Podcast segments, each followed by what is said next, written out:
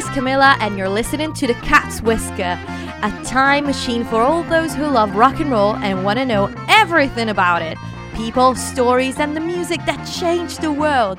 In a few words, it doesn't matter whether you've lived through those years or just like me, you've always wondered what it was like. I have loads of stories to tell and great music to play. So, let's roll! Everyone. Welcome back to the Cat's Whisker. I am Camilla, and today we have a very, very special episode because today is the anniversary, actually, the 60th anniversary of the release of the Beatles' very first album, Please Please Me. And with me to celebrate this day and to basically have a reason to geek out about the Beatles. I think I kept myself very quiet in the past months, but you know, the Beatles are my favorite band and the reason why I moved to Liverpool. So I am so excited to be talking about the Beatles today. And the person I've chosen to carry this weight with is Michael Jackson. no, uh, he wasn't available, but is um, Liam Mannion, a resident musician at the Cavern Club, singer, songwriter, professional musician, and songwriter not only for the songs where he changes uh, all the lyrics like do you promise not to smell in t- instead of do you promise not to tell Technically, that was my colleague Kev. Told me to do that. yeah sure It's true, I would never do that. Well, you change words to many, many songs, and it's absolutely not appropriate for the Cavern Club. But um, you have to know that uh, that's not the only reason why I called him today. He's here also because he is a massive Beatle fan. He says that he's even a bigger Beatle fan than me. Do you think you are? Hmm, don't know. It's a close race. I just know more. Oh, well, that's why I called you. So I'm very happy that you're here. Thank you very much for being here today. So we really wanted to talk about Please Please Me, all the things that maybe people don't know and all the backstory behind it. And we'll also give you some insight about the amazing songs on the album. I have a question for you though, first. What's your favorite Beatles album? Um, people always ask these questions. And I'm the worst person to ask because, true, that's true. one, You don't even know. I You say don't even you're know. a great Beatles fan, but you don't even know. know. which songs are where. I know roughly where they go, but Would you say "And the Wallace" is in uh, with the um, Beatles? yeah. no, um, I don't have one. It's like I don't have a favorite. But what's your Beatles song. favorite Beatles era? Earlier. Earlier. rather Yeah, you know, I, I, I agree. You know, I really like it. Even if my favorite album in general, I always thought was Revolver because it's like there in the middle. Um, I definitely prefer the earlier stuff because it's just it's so exciting, isn't it? Well, for me, being in a band, a four-piece band, you can actually reproduce it as well on stage. That, that's true because you know um, Liam actually, for those who don't know it, he um, Who wouldn't?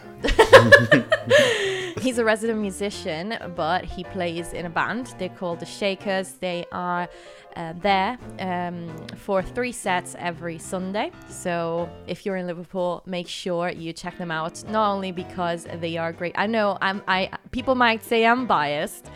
But I am not biased because they are absolutely great and they perform everywhere in the UK. They also have a theatre show, so just check them out. Um, I hope Tony, the leader of the band, the, the drummer, will be proud of this. and if you don't like us, then all complaints forward to the Cat's Whisker podcast. hey, I'm giving you free advertisement on my free radio show. anyway, um, I mean, that you play a lot of Mersey Beat stuff. yeah. Gerry and the Pacemakers. Um, the Searchers. Who else? Cilla Black, Cilla Black. Billy J. Kramer, and the Dakotas. Yes. Is it possible that I know the set list better than you? it's possible because everybody knows my set list better than me. But, you know, I guess that, especially since when you started as a musician, you actually created your own band. I bet the Beatles were actually in your mind a lot. Oh yeah, a lot. Heavy influence from the Beatles. Yeah, very much so.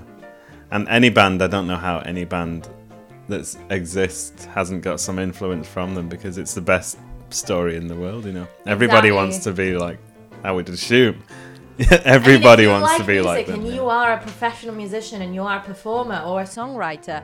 Yes. I mean, that's that's that's the gold, you know. it's know. the absolute fantasy and the dream. They actually did it. You know. Because it's so unbelievable. We always say that Yeah. they made it and they came from here, you know. And uh, Here being Liverpool, of course, yeah, we are in Liverpool. not this room, but I wish. no, but it's just the best story, you know. And the further away it, we get from it in time, like these anniversaries come up. It's 60 years since the first album. The mm-hmm. the more unbelievable it is. It, know. it gets more legendary, I guess. Yes. It's just the best band story that ever happened. Yeah, and actually, it's not only a success story that you know they were good, and everyone everybody knew that they were good, and it doesn't really happen very often that people consider like all together a band to be good a musician to be good or even a song to be good and it's actually good because in some cases there is like some sort of i don't i don't want to say gatekeeping but some people actually feel very edgy when they like something and maybe it's not even that good or maybe the lyrics are good and the music is not good so it's not very commercially like you know you can't really sell it that much. They don't get to be number one hits but at the same time you know i feel like the beatles had all the perfect you know skills and possibilities and opportunities even though it wasn't easy at the beginning Yeah, of course, you know. But they were there at the right time as well. That helps. absolutely But it's magical, you know. absolutely so i thought i would give you a little backstory about how please please me came about but most of all like how the beatles actually got a record deal so we all know that um, the Beatles, very, very famous and, you know, dedicated um, manager was Brian Epstein. And um, he was in London at HMV at 363 Oxford Street one day because the shop offered a disc cutting service. So what he did was he took the Decca audition tapes that we all know didn't really go very well. They recorded them on January the 1st, 1962, so just a few weeks before. So he took them there because he wanted to make a 78 RPM acetate because, as I was saying, there was a disc cutting service with a technician that was called Jim Foy. That when he listened to the songs, he was quite impressed, especially since the songs uh, like like Dreamers Do or Hello Little Girl or Love of the Loved were originals, and it wasn't that common back then. Well, maybe you know having one good song, but it wasn't like it became a hit, but it wasn't really your song material that you wrote. But they, I feel like they stood out since the beginning because they had they had a lot of material that they actually wrote themselves, and it wasn't as common. People think of the 60s, especially probably because of a lot of musicians in the late 60s that wrote uh, music themselves, especially like, you know, political music. I'm thinking about Bob Dylan, or I think about Crosby, Stills, Nash and Young, etc. But many probably don't consider that the beginning of the 60s and even the end of the 50s was the era of songwriters, not singer-songwriters. I mean, I talked about it when I talked about Carole King, but even about all those couples that wrote for the Everly Brothers, etc. So it was really remarkable uh, that finally someone was actually bringing something that they were recorded. Not not good enough for Decca, but you've heard we've got we've got them here. Actually, I have the vinyl of the Decca recording, yeah. yeah. What do you think about them? I quite like them, yeah. Yeah. And if you listen to later interviews with John Lennon, he he also says they were pretty good recordings, hmm um, but didn't pass the audition. No, unfortunately I'm sure not. that guy. What was his name? The guy who turned. Oh, them I don't remember. I can't remember. There's Beatle people now screaming at us. But, um, anyway, whoever he was, he made a big fucking mistake. definitely definitely. That's probably why they signed the Rolling Stones. Not long I imagine. after. I imagine that that day when he got home from work, you know, he might have had a bad morning, and you know, he felt really good about turning down a band, you know. And he got home. I feel great about that. Ah, I got to turn down that stupid little band. Six Phew, months later, yeah. love, love me do. Oh, for fuck's sake! I've made a huge mistake. exactly. No. The engineer, Jim Foy, asks uh, Brian Epstein, Oh, if you want, I can talk to Sid Coleman, who was the head of Ardmore and Beechwood, which was a subsidiary of EMI that happened to be on the top floor of that HMV.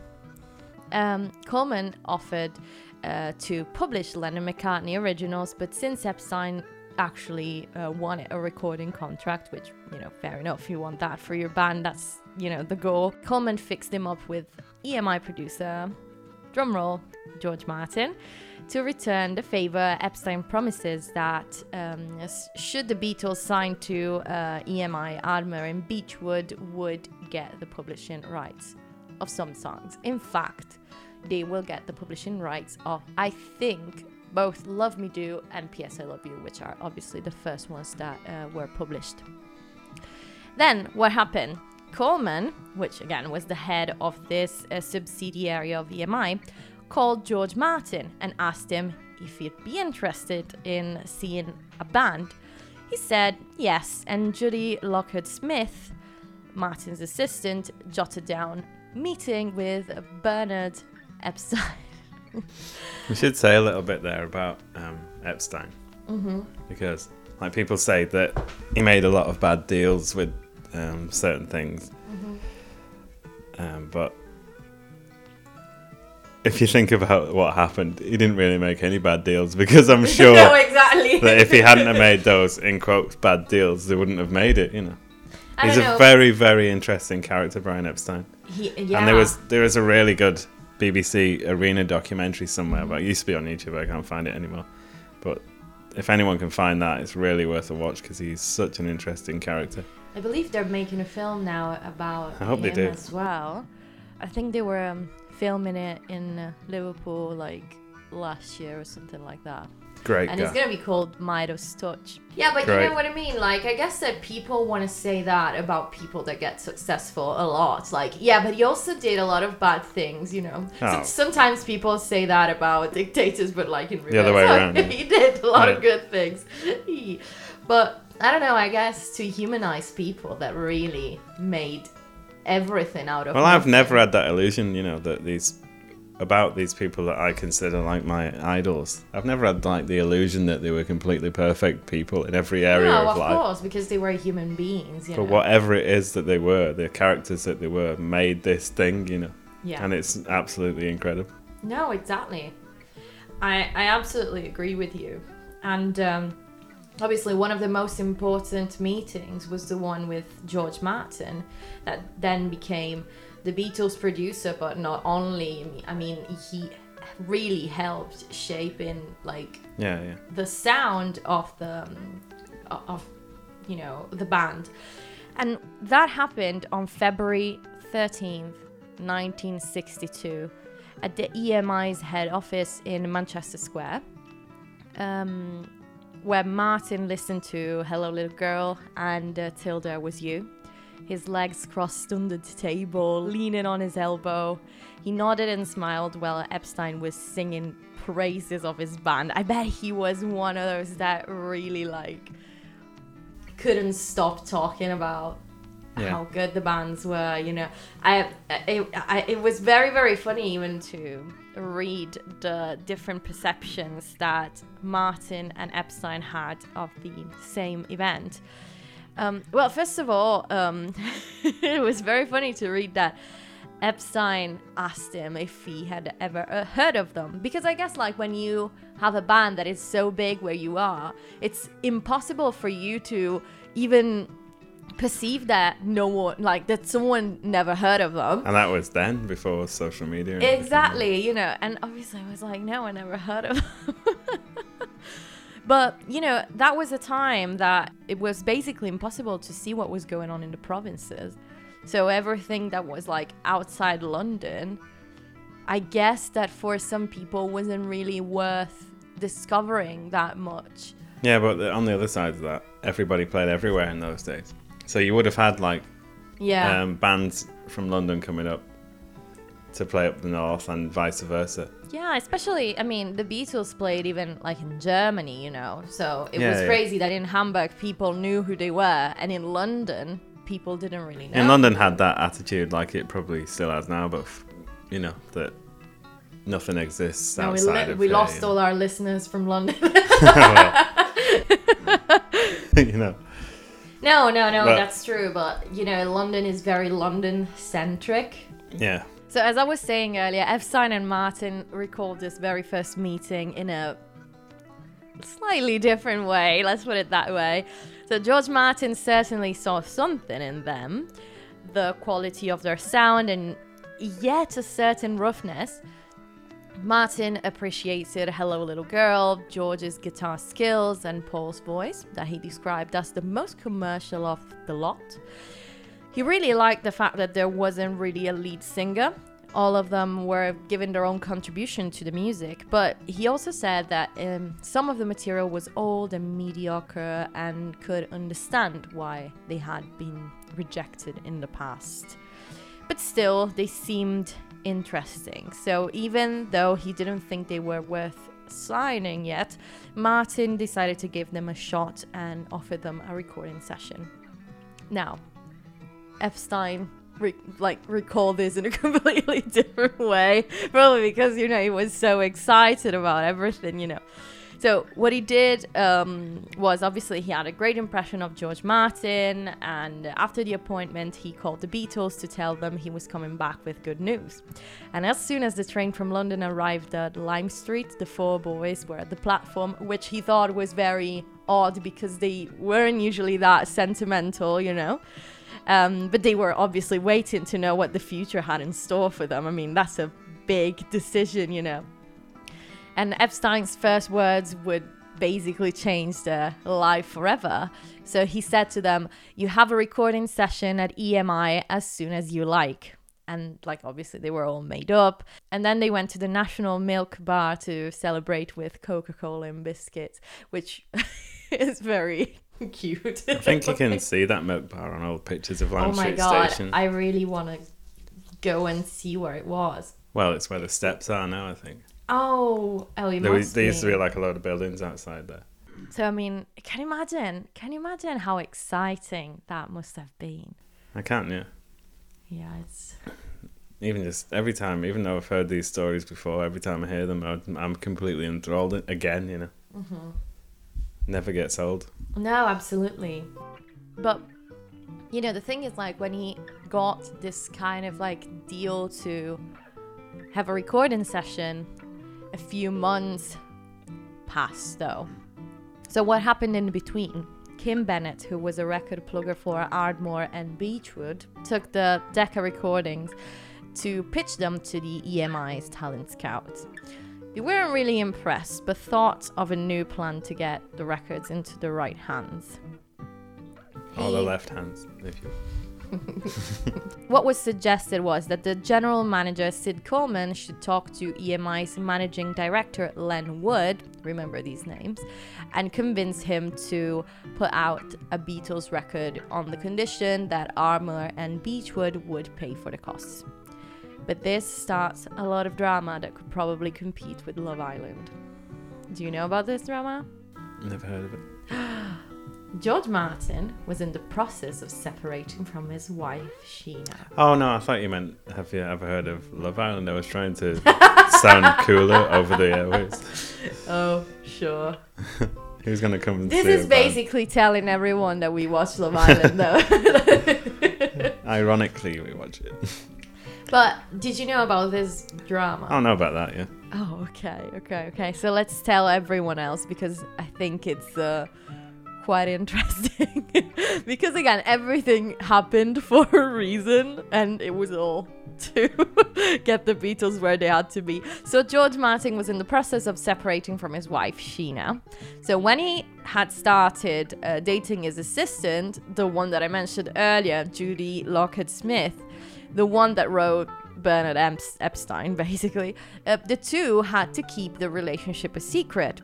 Len Wood, who was again the head of EMI, wasn't really thrilled when he discovered about it. And Martin apparently was already walking on eggshells during that time because he had tried to renegotiate his contract, and EMI, let's say, um, wasn't thrilled about that either. So since Martin always produced comedy records and wasn't really That's that the point as well. Like, when you speak to people who were old enough to remember when they came out, especially Love Me Do, the guy that got me into playing in bands with my friend Jerry, that you mm-hmm, know, so people won't know who that is, but he remembers when they came out, Love Me Do. Nobody could take it seriously because it's on Parlophone. It was a Yeah. comedy label. And everybody just didn't take it seriously at first, you know. Yeah, yeah, yeah. And most people thought that Love Me Do was crap, you know, when they first heard it. Do you think that now there is a, such an attachment to labels?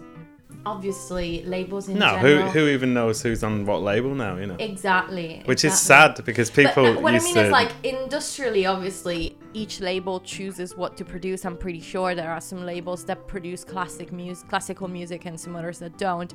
But uh, who knows, like, that now? I know, and it's sad because if you again, if you speak to people from that era, Mm-hmm. they used to know all of the label Yeah, yeah, Um, yeah, yeah.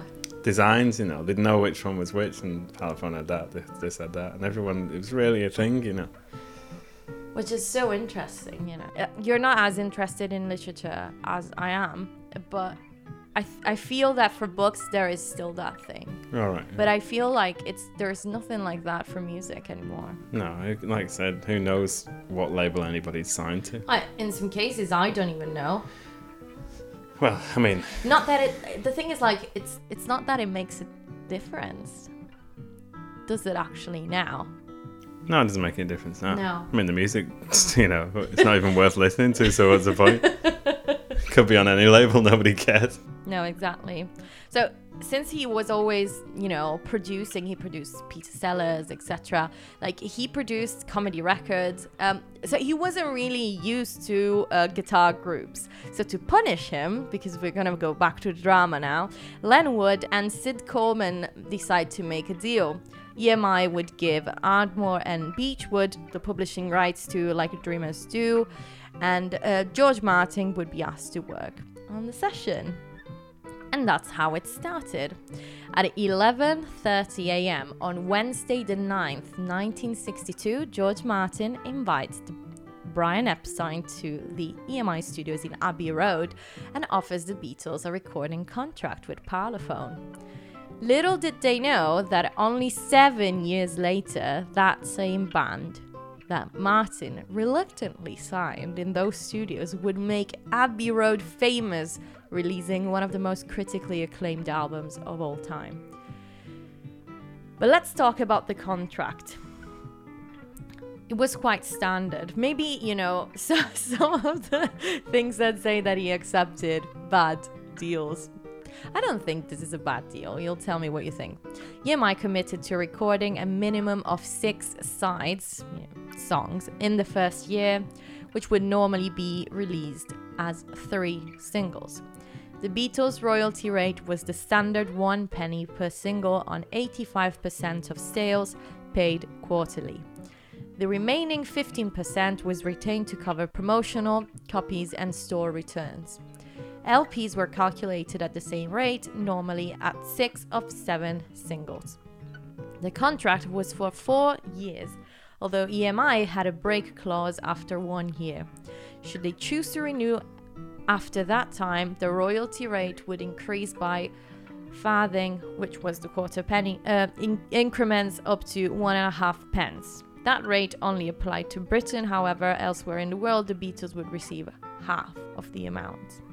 Which, with for the Beatles, still, I don't think it was a bad deal in the end. No, no, but the thing is, as well, you have to remember that just to get a recording contract, even nowadays, probably in some ways even harder. Mm-hmm. That's such a big thing that you would you would take almost any deal, you know, No, exactly. because if you're a band that is as good as they are, then it doesn't matter what your initial deals are. No. Look, look at how big it still is, you know. No, exactly. If they hadn't have took those deals, who who knows who would have even like given them another chance, you know? No, exactly. Especially since they had been rejected so Yeah. many times. And Epstein took 15% of their income, and uh, the remainder was split between the four Beatles equally, meaning that they each stood to earn just 15 shillings for sales of a thousand singles. Which is pretty lousy, but it's better than working in a factory. Definitely. But this didn't matter. Epstein was absolutely thrilled, and as soon as he left EMI, he ran to the post office and sent telegrams to the Beatles in Hamburg to give them the good news. George was the first up that morning and was the one who checked the post and read the telegram. The boys were absolutely over the moon, as you can imagine, with excitement and promptly replied with postcards. Paul said, please wire £10,000 uh, advance royalties. Which is very ironic because then John said, When are we gonna be millionaires? very soon, John. That's what they wanted to be, you know. yeah. And George, who was probably the most down to earth, just said, Please order four new guitars. I wonder what Ringo said. well, they were still with Pete Best then. Really? Yes, they when they were. got offered this contract. Yes, they were. And he actually did their first recording session. I'm taking it very slowly, I told you. Let's make a little point as well by um, about George Martin. Mm-hmm. He was actually working class, and he affected. He was a very smart, dressed man. yeah, but he affected that Yeah, yeah, yeah. because he wanted to get a job in like somewhere like EMI, and he realized that nobody would take a working class accent, so he developed the educated accent and the suave thing. Mm-hmm. Yeah, yeah, yeah, yeah. you know. So he was actually working class, which is probably why he got on with them as well, because he Yeah, liked the true, true, cheekiness. true. You know, No, absolutely. I hope that affected was the right way to say it. And um, imagine though, like that night when they got the news, um, they were in Germany. Okay, they had to perform that night at the Star Club. Like my God, can you imagine? Like you're performing far away from home. Like you had a gig that was exactly the same the day before, and now you have a a record deal. Yeah, Like you feel like the you're clo- better than anybody else. I can kind of like understand because the close closest I got was getting like the endorsement from Hofner guitars. Oh yeah, that's true. That's Now I remember that day. It was like it's kind of like that, you know, Yeah, because shortly afterwards, like the day later, we were put on the website as Hofner artists. yeah, yeah, yeah, yeah. and the excitement just from that, you know. So imagine what it's like to get a record deal. No, of course. I mean, I was I was flying high for so many weeks. you know. Magazines as well. Yeah, yeah, and you know, it takes you. Nothing can affect you, you know. Yeah. Like- well, Hofner literally like- sent you guitars Yeah, and basses. But like just the fact of somebody so big like wanting you. Yeah, you know. yeah, yeah. It's an affirmation of what you are doing. Yeah, and it's like it. You don't come down from that for weeks, you know. I mean, no. so what must it have been like for them on that scale? Oh my god. You know, unbelievable. No, exactly. This is a problem we're talking about the Beatles because you can go on forever because you just go off into tangents and you know. No, no, absolutely. And obviously, as I was saying, this is an excuse to geek out about them because we talk about them non-stop. I mean, we've just listened right before recording to the mono version of yeah, and I didn't Please realize Me. until I listened to it that I'd never heard the mono version, and it's No, so much better, you know, No, no, no, exactly. because exactly. the mix is actually for mono. Yeah, no, no, no, exactly. And we're going to talk about the recording sessions as well, which obviously were not their first ones, but that's their first album. So it must, and, and it was pretty crazy, the recording of Please Yeah, Please. Me as well. Um, from the day they got the news of the record deal, Lennon and McCartney obviously had started writing new songs and reworking old songs, all in preparation of their first time at Abbey Road, the place that will end up feeling like a second home to them, basically.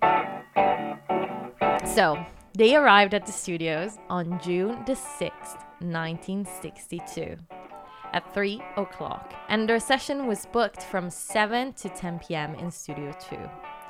They had tiny Vox amps and speakers, and the sound was far from great. Do you know anything about the gear that they must have used? Because I read everywhere that, you know, since they were even moving that much up and down the country, the, the I don't The- think the they. I don't like- think they had the Voxes at that point. Not for Love Me Do. hmm. Um, McCartney was probably using his coffin bass. Which the, was the built- bass amp was a bit big problem actually. It was built by Adrian Barber, who was in the Big Three, I think. Mhm. He built amps, and he built him right. one. It was a quite a decent amp for it for the time, especially for a homemade one.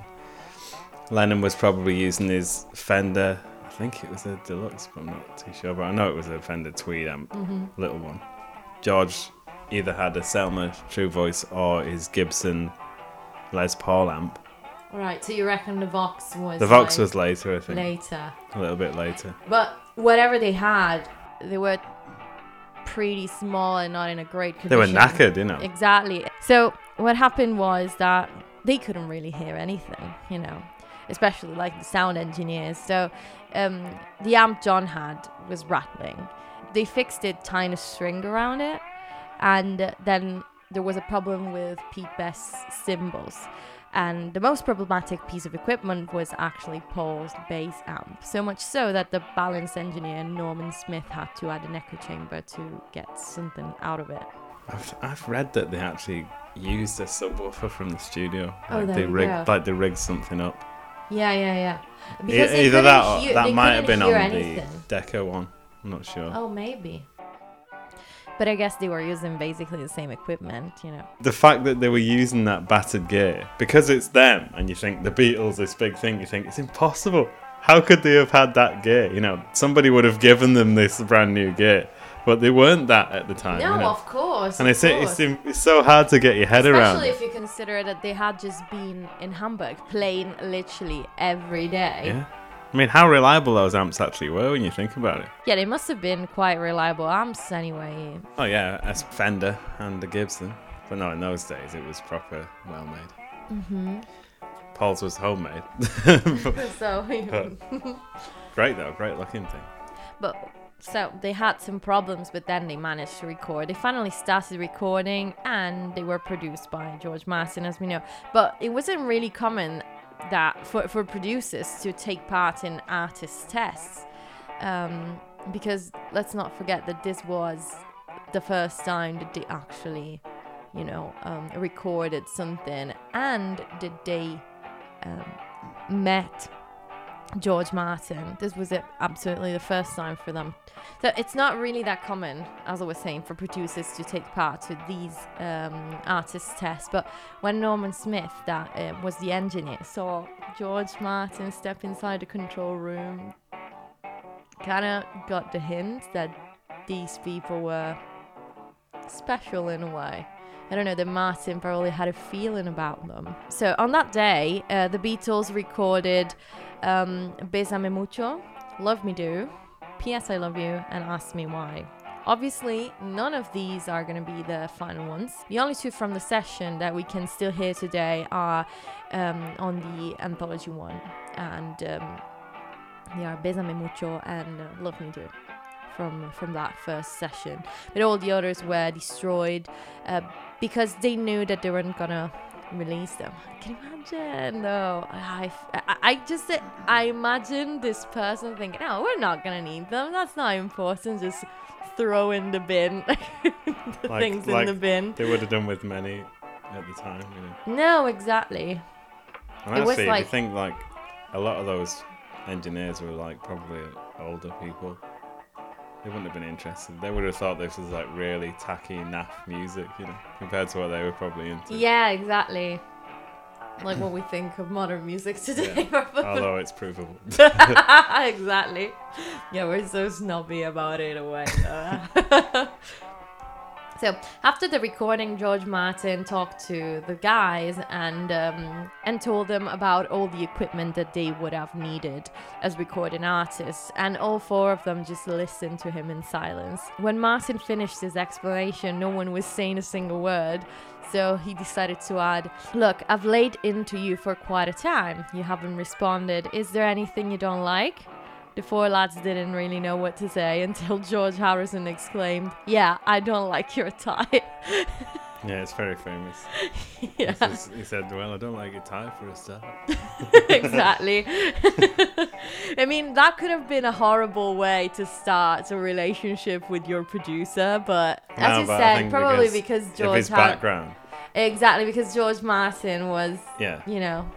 So they basically just had a laugh together Yeah. straight away. And, you know, I guess there was feeling from the start there. And he could see that obviously they had there was something special about them, like they were charismatic, etc., you know.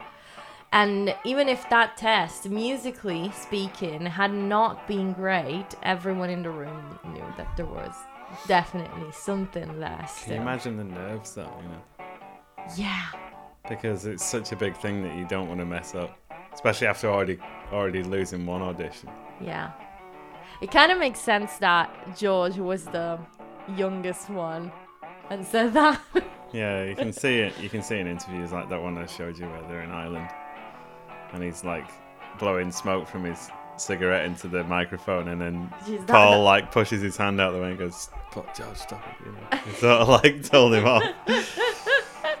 I mean, They probably they actually panicked a lot, I think, when he said that to George Martin.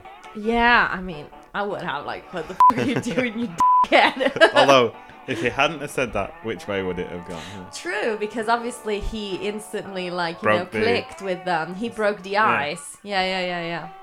So he knew his audience. I don't know. Everything they did, It is so magical Just though. Everything seems yeah. so legendary like um like it's so I don't know. It's like hearing Whichever like way you mythology, it. you know. if anybody believes in fate, you know, mm-hmm. there's no way that that wasn't going to happen, you know. no, absolutely. This whole thing, it's like, it's, we're just, I mean, we are geeks about it, Yeah. so we big it up a lot, but it's, it's But just, I'm not not that much, you know. I don't think not. it's less. It's less believable than Lord of the Rings, you know. It's like that. It's more magical to me than that type of stuff. but because it really happened. I mean, one, I'm not into that type of stuff, but the thing is, like, it, yeah, it actually happened, and it's just And that's the, the- the, the, impossible. beauty of it. it's the impossible dream, and they did it, you know. Yeah.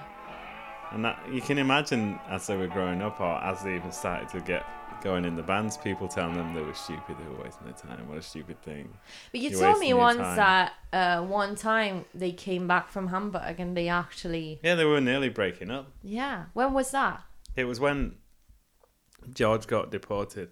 Oh yeah, yeah, of course, underage. of course. The others stayed there a little bit before they arranged to come home. Mm-hmm. they came back separately. Jo- John came back by himself. I think Pete and Paul might have come back together. But they basically hadn't seen each other for weeks when they got back. This is according to what I remember from, I think, Mark Lewisohn's book. It was like weeks, and nobody knew what was going to happen. And reading that, I was like terrified, you know? even though I know the end. You know, I know the story. Spoiler alert! Yeah, I was like frightened, like no, please. Get back together. you don't understand what you could be Like, can you up. imagine if something happened during those weeks? I don't know. Someone decided, oh, you know what? I'm gonna go in the army or whatever. That's why, I, like I just said, there were challenges. There were a lot of things where it looked like it wasn't Yeah. going to go that way. Yeah. But if, like I say, if you believe so in fate, yeah. it there was no way that that wasn't going to happen. You know, Woo. it's like impossible. Goosebumps. It's such a big thing. Mm-hmm. Maybe it's just because we're music geeks, but it's such a big. I mean, what would Liverpool be now without? No, you exactly. know.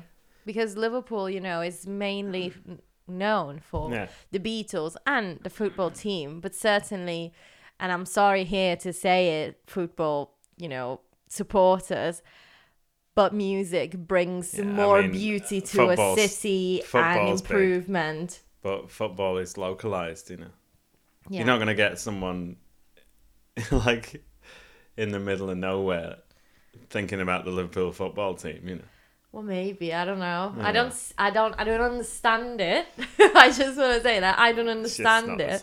I'm talking about the city itself now, like the all the improvement and all that changed for the city once it became, you know, um, a tourist attraction mainly for the Beatles. Like that really brought. Oh yeah, it brought a lot Some- of money into the yeah. city. Changed it completely, you know. By the eighties it was going to ruin, you know. No, exactly, 70s. exactly. Because maybe people that are not from Liverpool or are not English, they don't know it. But um, the north, especially during the eighties, during the Thatcher um period, it was basically a wasteland. Yeah, and Liverpool. There are some pictures of Liverpool in the eighties. It is absolutely like you, you wouldn't recognize it now. Like the docks that became a UNESCO heritage heritage site not that long uh, ago, uh, the early two thousands. But in the in the eighties, it was a complete wasteland. no, no, yeah. And and and Well, Liverpool Thatcher was like said that yeah. Liverpool should go into managed decline. Yeah, so there you go. So if you ever visit Liverpool and you're not from here, like you you can actually tell it's it's a city full of is history, art, and people Well, are still because very It much. had it, it, it's had so much importance in the past before. no, the absolutely. Like even historically, obviously, the shipping industry, docks, yeah, know. exactly. The docks are like you know a testament of it. But the thing is, like today, um, thankfully, because Liverpool is such a beautiful place, um, it is still possible to visit it and feel everything that you know all the inspiration that comes from here. You know when i moved here i really felt like this place had something special in terms of like it really inspires you especially if you like music. So i don't i don't know what it is but i know that there is something and i'm not surprised that so many groups like that there was such thing as mersey beat you yeah, know well, it was mainly because they could get hold of rock and roll records, wasn't it? From the people who were on the ships.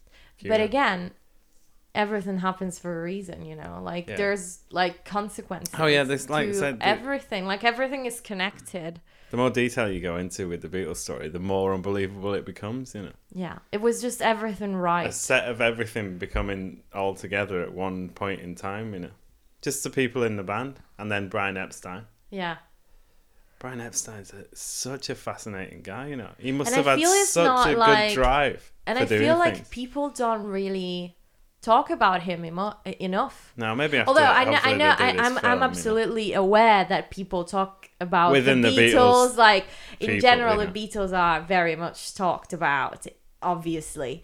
Uh, so we're talking about like a topic that has been discussed the books have been Yeah. written for ages.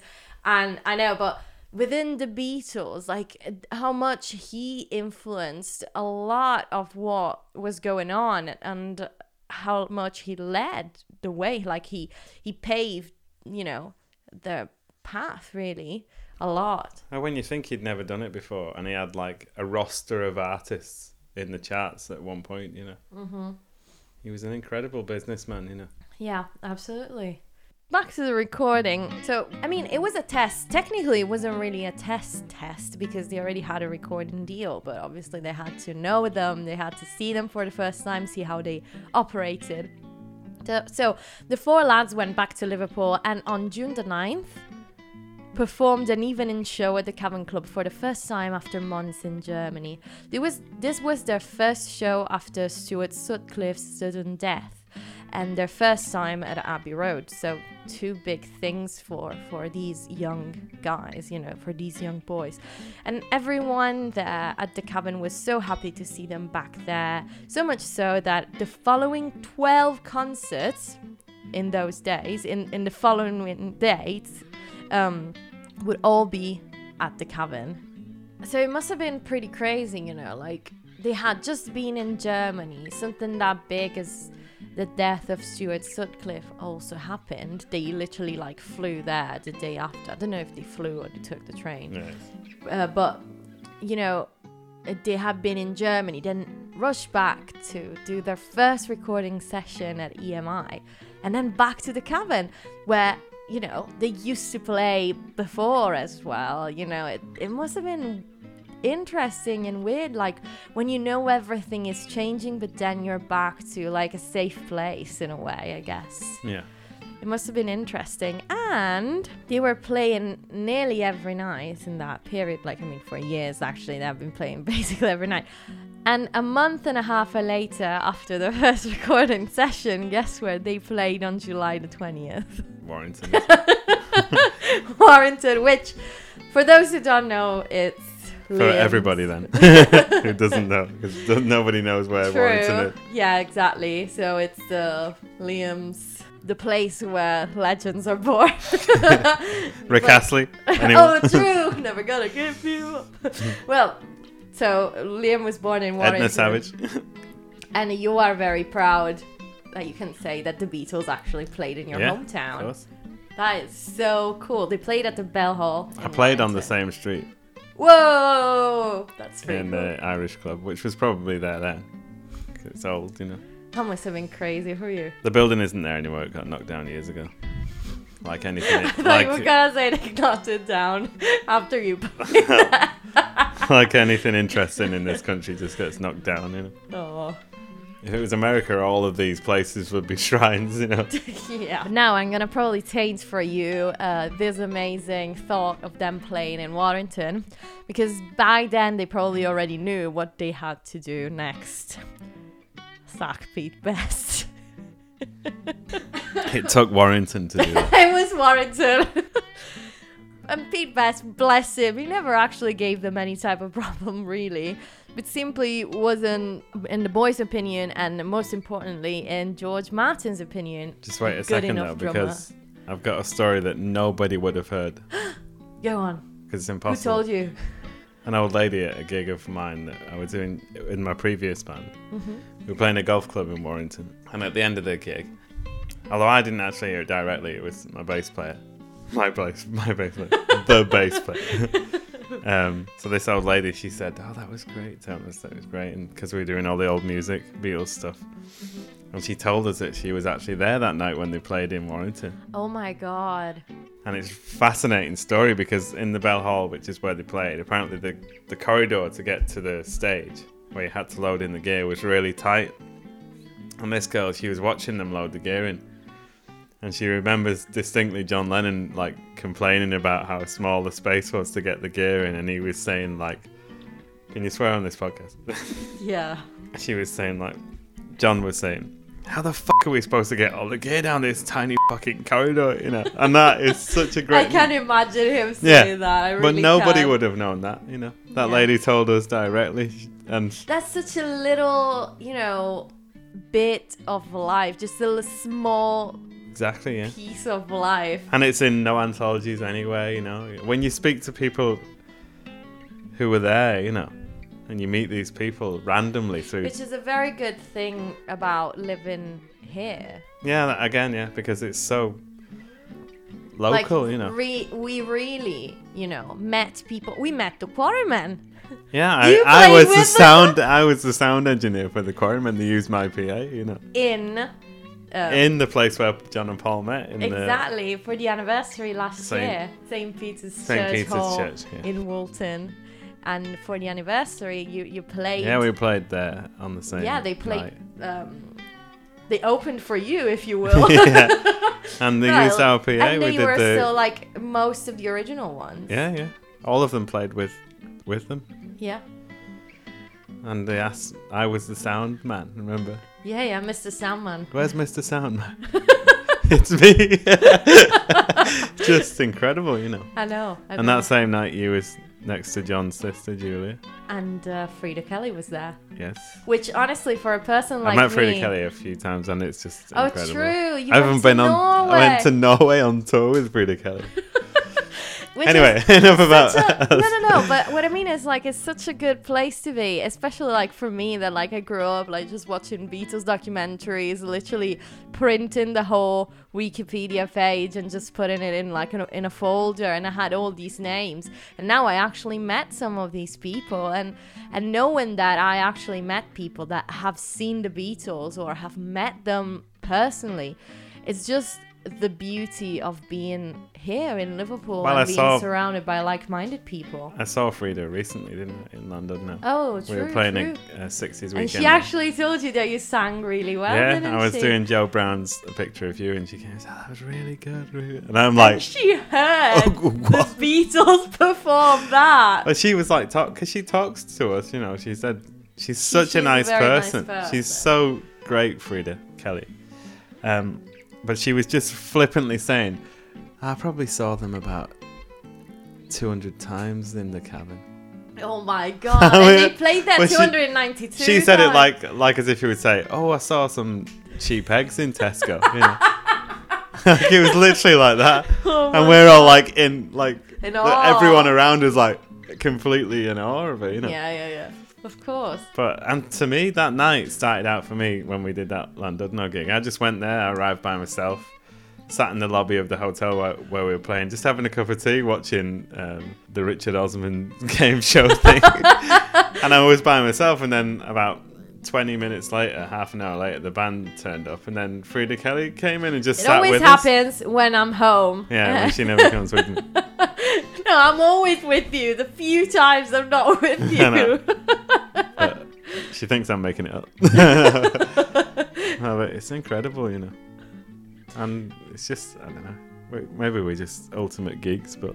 And we've No, gone but- again. We've gone off into tangents. Can I just say something? And I don't want to sound braggy, but if it was me still living in Italy and I heard these things on a podcast, I would be very, very jealous about, like, very envious about people that I get would to be do if what I we. if I wasn't in a band that was doing this type of stuff, and uh, and people told me, oh yeah, I went on tour with Freda Kelly. Oh yeah, she told me that I was singing very well. what? I'd be like, well, first of all, I'd think, yeah, all right, a lot of bollocks.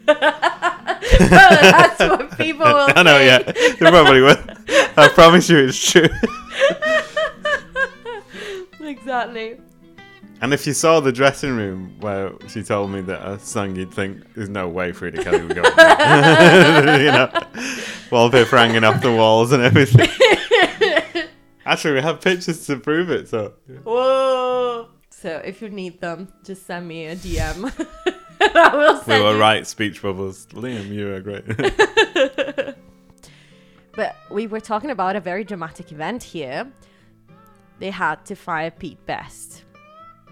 So th- this was a tough decision, not only because they were all friends, which is quite ah, shit. See, now I think I've heard something different. Well, you'll tell me, but I also know that Bob Wooler, the Caverns DJ, strongly advised Epstein again the against the decision, stating that Best was very beloved by the fans, etc. But still, uh, he needed to go, and uh, as the Beatles were def- definitely too scared to do it, they left this horrible incumbency to the manager. It happened. you're the manager. You do it. Huh? it's like you're the manager. I'm paying you to do it. You do the dirty work. And um, it happened on August the 16th, 1962. Brian Epstein invited Best to the NEMS office and told him, The boys want you out and Ringo in. Best was obviously in shock. He said, I consider myself as good, if not better, than Ringo. And then he added, Does Ringo know about this yet? And Epstein said, He's joined on Saturday. Ouch! Must have been awful for this. guy. Imagine how horrible. You get a recording deal, you do your first recording at EMI, and then they sack you. Yeah, but there's a lot of controversy in this thing. hmm Um, what do you know about this? I know from interviews that I've heard with Lennon, must have been from later on, obviously, where he said we were always going to get rid of him because he was. They considered him to not be very good. He was at this point not showing up a lot. He was missing the odd gig. Apparently, he was. He would never hang around with them. Apparently, he would always separate himself from them. Mm-hmm. You can hear it if you find look for John Lennon talking about it. You can hear him saying about. It. He said that they just needed a drummer that quickly to go to Hamburg. That's what happened with Pete Best. hmm Who knows? Well, it must have there's, still there's been not enough. quite there's- hard though, yeah, there's not enough recordings of him to know if he was to judge. Yeah, yeah, no, of course. But apparently on the Decca records, he was only allowed to play the snare and the and a cymbal. You know, I'm sure that's, that's, very limiting. That's Yeah. very limiting. But if you listen to it, you can sort of you can sort of hear that. Mhm. Again, these are all.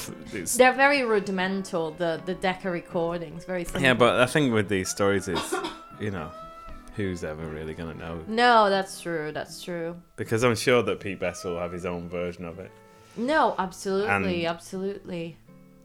I've I've met people, loads of people who say that he was better than Ringo. You know, it's just, oh, and you get the opposite. It's just, I don't know. What can you say about these things? We weren't there, and we'll never know.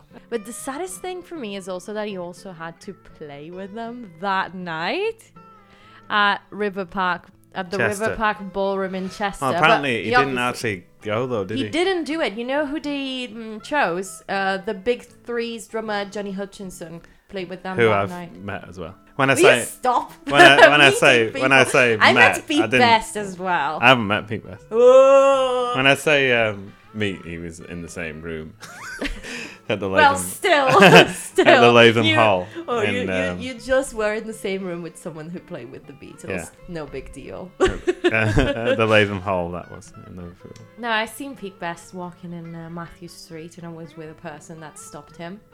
Oh right, when was that? Um, 2018, the day Paul McCartney was playing. Actually. I was So playing I that think- day. Oh, that's no, no, no. When um when he played um at the arena, we both Oh, went. sorry. Yeah. We didn't know each other, but we both went. I'm and, thinking of um, when he played the Philharmonic. No, no, no. Our claim to fame. like he, he couldn't get the Cavern because we were there, so he had to play the Philharmonic. yeah, when he played the Philharmonic with Yeah. um, James Corden. Yeah, we were literally playing that day, the same time as he was playing. pretty crazy. Like I said, he, he had to do you can pub. say you played with Paul McCartney and all the other people in Liverpool that we're playing. yeah, we like I said, uh, we always joke about it. Say, oh, he had to play the pub because he, he couldn't get in the cab. we stopped him from playing the Cavern, yeah, exactly. and I'll hold on to that forever. Of course. that one um, in Chester was their first gig without Pete Best. And interestingly enough, Ringo would play there in Chester with them a week later on August the 23rd. The same day John Lennon and Cynthia Powell got married. Their Like, life was crazy. he got married in the morning and did a gig in Chester, which who do, for who doesn't know, um, Chester and Liverpool is like an hour away. yeah, it's Yeah. very close. But he got married on the same day. He, he played a gig. Dedication. That's that's crazy. Can you imagine it?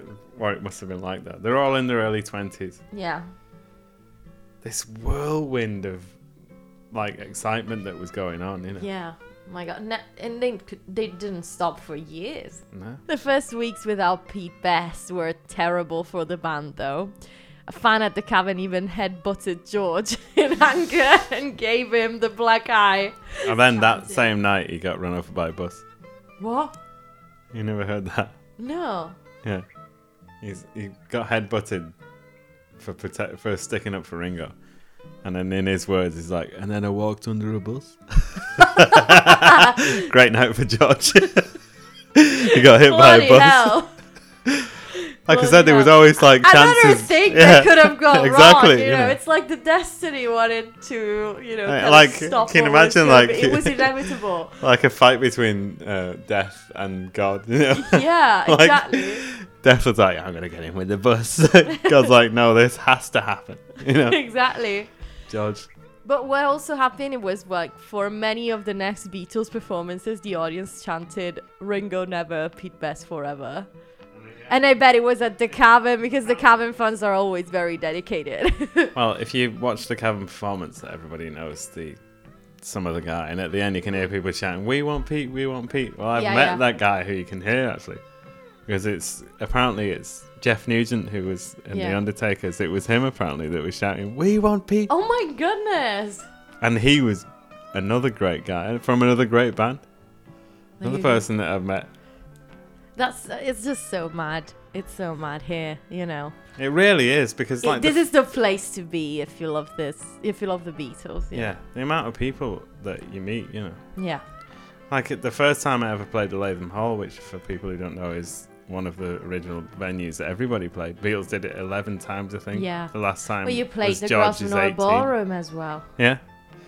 But the first time I went to the Lathom Hall, Freda Kelly was there, you know. I just couldn't believe it, you know, because the people that were there, so many of them are still so dedicated to this thing, you know. Absolutely, yeah.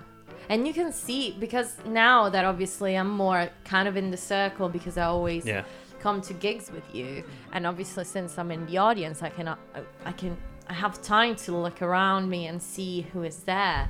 You see a lot of the same people, and they travel. They travel a lot, Yeah. even if they are maybe in their 70s. They travel a lot up and down the country just to have that glimpse of, you know, yeah. that music still.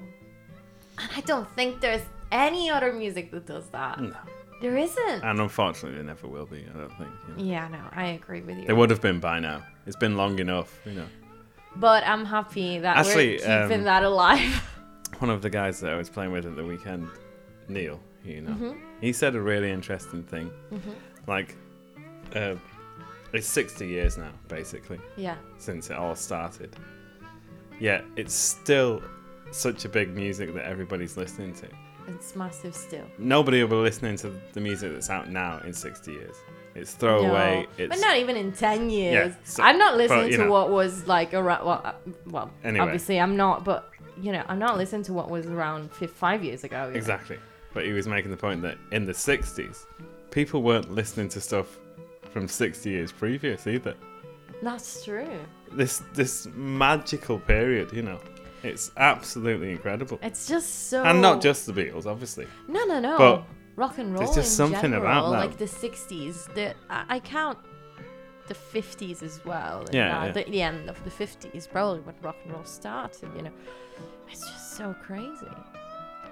And you know, as you said, like with the Beatles was Destiny, and Ringo would play with them for the first time on August the 18th, 1962, at Hu- Hulme Hall. Hilm, I think you say. Okay. Who in knows? Port Sunlight. Probably people from Port Sunlight, if you're out there, let us know. Yeah. it was a gig for the Horticultural Society's 17th annual dance, which wasn't a very flashy occasion, but was still a big success because it was full with more of the uh, like there were more people than the actual capacity because Mm. the Beatles were finally playing with, you know, Ringo, um, who obviously uh, people. For those who don't know, already knew Ringo because he was with Rory Storm and Hurricanes. Yeah, Ringo was established before then. No, absolutely. He played Hamburg as well. He was there Yeah. in Hamburg with them as well, but with with the Beatles. But obviously, he was playing with another band. Um, so then it took me a while, but I finally got to the to please please me. Okay, we're here now. it took us like an hour to get here. So Ringo's first session with the Beatles took place on September the 4th, 1962. After rehearsing for three hours, two songs were recorded. Love Me Do and can you guess what they recorded on that day? Do you mean one of their songs? It wasn't theirs. It was a song that people at EMI thought should be their debut single. Oh, um, how do you do it? How do you do it? Um, and obviously, this one was a rearrangement of a song that had already been recorded as a demo by the Dave Clark Five earlier that year. They recorded it because the people at EMI asked them to, and um, they actually did a rearrangement. As I was saying, they made it better. course. um, they wanted it to be the Beatles' debut single, but the four lads weren't convinced and fought for the right to launch their career with their original song, Love Me Do. However, However, and that's how the song was given to the Liverpool group Gerry and the Pacemakers, which um, which made number one. which made number one. Yeah, exactly. And they used the Beatles rearrangement, not the Dave Clark Five one. And um, so and Gerry rang John Mhm. And uh, said, you know, oh, how's that, mate? We made the number one with that song, or something like that, you know. Yeah. And John said a lot of expletives down the phone to I bet. But I really defend their, you know, will to be. Yeah, of course. Because, if, like you say, if you listen to Love Me Do, it's a weird song, you know. It is. The, the fact that it says Love Me Do, which didn't make sense. and it's not the greatest of. I mean, I'm saying again, Like, don't stab me, Beatles people. I adore the Be- we But- adore the Beatles, but you can imagine hearing it from the first time, like we said before. It was on a comedy label. There's nothing special. No, you'd be really. like, what is this? You know. Yeah. Well, I mean, again, we're not criticizing the Of Beatles. course. How could we? But. I'm pretty sure "Love Me Do" is no one's favorite song. No. Like, you know what I mean? And uh, on that 4th of September, though, um, the Beatles recorded both songs. Their session started in Studio 2 at 7 p.m., and they recorded both How'd You Do It and Love Me Do. And How Do You Do It, the version that the Beatles did, you can find it on Anthology 1. It's actually a good version. I really like it, honestly. What, what a stupid thing to say. The Beatles did something good, you know. You know, it's like. It's actually a good version. Yeah, really? it's obvious. Next session was the uh, 11th of September. Uh, it was the second recording session for Please Please Me. It, it took place basically um, a week after the first one, and this session lasted only one hour and 45 minutes from 5 to 6:45 p.m. During this one, they completed Love Me Do and started working on its B side, P.S. I Love You, where Ringo, after playing the tambourine on the first one, had to play maracas on the second one he was livid about it obviously because like everyone was so excited about it being their first release and he was barely in it. So he was like very very pissed off about it. Um and we'll tell you all about it probably everyone already knows that Ringo wasn't the drummer on those sessions but don't worry I'm gonna I'm gonna talk about that in a minute. Um, and during the recordings in on the um, 11th of September they also taped a new arrangement of Please Please Me which was originally a slower bluesy song but since George Martin didn't like it when he had heard it the week before, the Beatles uh, completely rewrote it and recorded it on th- that day, the 11th of September. And this is the version that is present on Anthology 1. The next thing on the Beatles calendar was actually the release of Love Me Do, um, the first single, the debut single. So let's talk about Love Me Do a little bit, because even if they released it in 1962, October 1962. The song had been around for a bit. It was a song that Lennon and McCartney wrote in 1958, and believe it or not, Paul was 16 when he wrote the main structure, and John collaborated with the middle eight. This was also probably the first song that they have co-written and started performing it even in Hamburg. They knew it was a weak number, especially after you do, you know, Chuck Berry, Little Richard, etc. And on the day of the recording, it took them around 15 to 18 takes to get the desired backing track. And then they proceeded to the vocals. But it was very interesting because at the beginning, Lennon was the one singing the lead part. The lead part being the Love Me Do when everything stops because everything else besides that, I think is mostly them together. But since he was also playing harmonica, George Martin just told him, Oh, you can't sing and play harmonica at the same time. So he gave the lead to Paul McCartney. And he says that he can still hear the nervousness in his voice. Can you hear it? I can't hear it, but Can in the one with Ringo. yeah, okay, yeah, that's true because that's prior. Because it's even different the way he, he sings some bits. Like, But you know, the thing is also like Paul didn't consider himself a good enough singer, which is absolutely mental if you think about it. But you know, the singer singer was was John uh, there at the time. Obviously, let's not, let's not even mentioned George that wasn't even given a chance basically by that time to actually sing lead. But Paul didn't think he was, you know, you know he had what he what you need to be a, a good lead singer. yeah, but he was strong in the highs, you know. That's true. Yeah. That's true. That's true. Love Me Do was one of the few songs from Please Please Me that had actually been recorded with Pete Best as well. It's got recorded by everybody, basically. No, true, exactly. They use so many different drummers. But that version is slightly different from the final product, not only because Lennon was singing lead vocal, but if you listen to it, you'll notice a different type of drumming, both in the middle eights and the solo part, which I don't, I'm not really a fan of. But probably because I know I can't the remember. final Does it go like version. something Yeah. like that? Yeah. something like that, yeah. But I'm not really a fan of because I'm You just hear like used. Paul go, in the other versions, like he goes, "Someone to love." You know, Yeah, yeah, yeah, yeah. I mean Yeah, the yeah. lyrics are terrible actually. If you think, about it. you know, they're so basic. They are, but if you think about it, like a 16 year old wrote that. Oh yeah, you've got to remember it's that, isn't it? Yeah, exactly. Yeah. And that was like their first attempt, We you put know, we put too much pressure on them. on a 16 year old Paul McCartney. yeah, yeah. Bless him. So the song was recorded between the sessions of uh, September the 4th and September the 11th, 1962. And even if Ringo Starr was playing drums on the first one, session drummer Andy White, Scottish guy, I believe. Who was paid £5.75, by I the mean, way. yeah, but that's like a That's that's average, a lot of money. wage days. Um, he played on the second one, leaving Ringo completely devastated when George Martin relegated him to the tambourine. So basically, I've read that Ringo uh, thinks that George Martin did that because he had seen him in a take of, I think, P.S. I Love You. Uh, play maracas with one hand and tambourine with the other one, and he said this guy is not really professional. But if you think about it, like that one, the one in September the, on the on September the fourth was really Ringo's first audition with Hmm. George Martin, Yeah.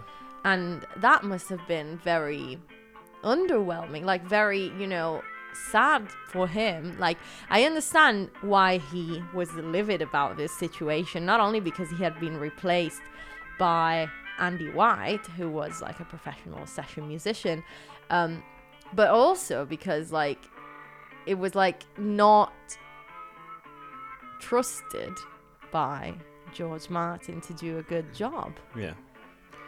If you watch the Anthology, which I'm sure many people have, they talk about that, you know. hmm And like George Martin says, he's still never forgiven me to this day. You know. Fair enough.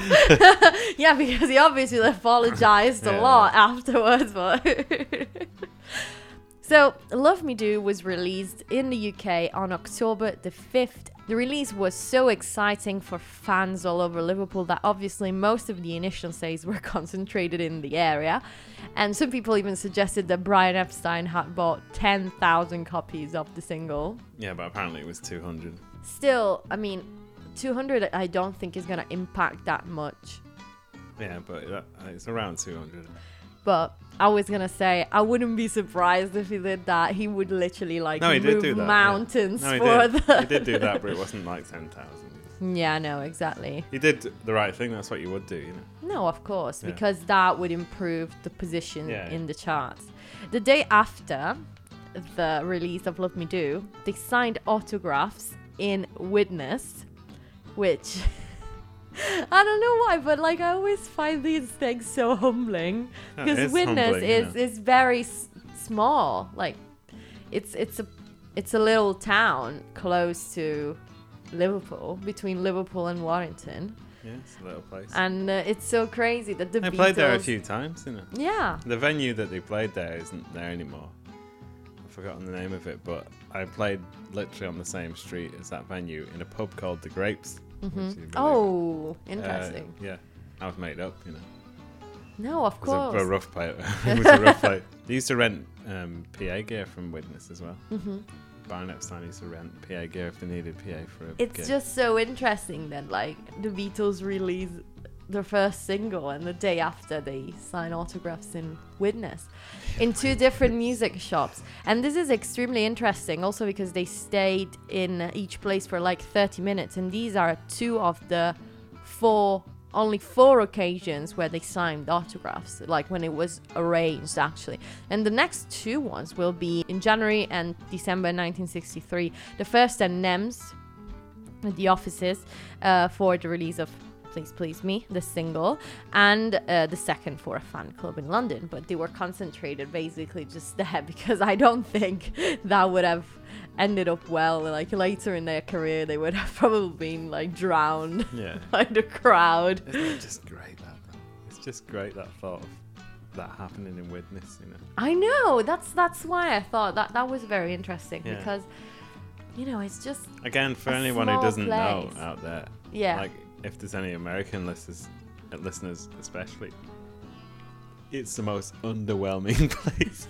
but knowing that this happened there gives it this air of magic as well, you know. yeah. Basically, any almost any way you can think of in England, the Beatles have been there. You know. No, that's true because they played basically so every good. day for years. It's so um, encouraging for any band. That's true. That's true. Because they didn't have anything handed to them. No. And um, a few days later, they also traveled to London to try and convince journalists to feature their release. Like, they literally had to convince people in a few years. Like, it would have been like crazy even to think about. You know, and even if the Beatles had been playing in front of many, many audiences for years by that point, it wasn't until Love Me Do entered the charts, where it reached number 17, that they knew that they were getting somewhere. For George Harrison, one of the best moments was hearing Love Me Do on Radio Luxembourg at half seven on a Thursday night. He said that that moment really sent shivers down his spine, and that from Love Me Do onwards, people at EMI were definitely more aware of their presence. Then they finally record the single Please Please Me. It's the 26th of November, and the Beatles go to Abbey Road to dedicate three hours and 18 takes to Please Please Me. And at the end of the session, George Martin talked to them through the control room and said, Congratulations, gentlemen, you've just made your first number one. Which wasn't really number one, like in some charts. Um, for some, I don't want to say charts, but like some newspapers uh, actually considered it like the top single of the week. But I think for them to reach a true number one, they had to wait until um, From Me to You. Probably. I didn't realise it was out as a single. I know not many people realize that, but I think that um, Please Please Me is actually better than Love Me Do. God. What do you think? I think P.S. I Love You is better than Love Me Do. there you go. You should have been the. It really is, you know. It's got much more going on in it than Love Me Do. And the 45, in the 45, um, in the single, the B side um, was Ask Me Why. So A side, Please Please Me, B side, Ask Me Why. And it didn't really. Spoiled listeners. No, exactly. it didn't. Re- uh, it didn't actually reach number one on the official charts, but as I was saying, it scored very good, a very good placement in several magazines' charts. And it was so successful that after three weeks, George Martin called Brian Epstein and, and he told him to bring the boys to the recording studio to record an album. Um, because they were on tour with Helen Shapiro by that time. And then the day where the magic happened. The day when the Beatles recorded the whole Please Please Me album all in one day. So when people say that Please Please Me was recorded only one day, it it is true. Partly because obviously they already had Love Me Do, P.S. I Love You, Please Please Me, and Ask Me Why ready. But still, they had to do 10 out of the 14 songs of the LP. So imagine having to record your first album. You're already super excited and nervous about doing it, but you're also knackered from gigging every day all around the country, and you have to record 10 songs in a day.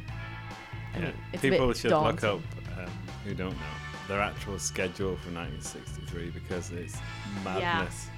Yeah, Yeah. yeah, yeah, yeah. It's madness. If you look up a book, which actually my microphone is le- is resting on right now, by Mark Lewisohn called "The Complete Beatles Chronicles." You can probably find it somewhere online. It literally tells you everything they did, Yeah. recording sessions and live sessions, right the way Even through. on BeatlesBible.com, yeah, they have Bible. literally every single day yeah.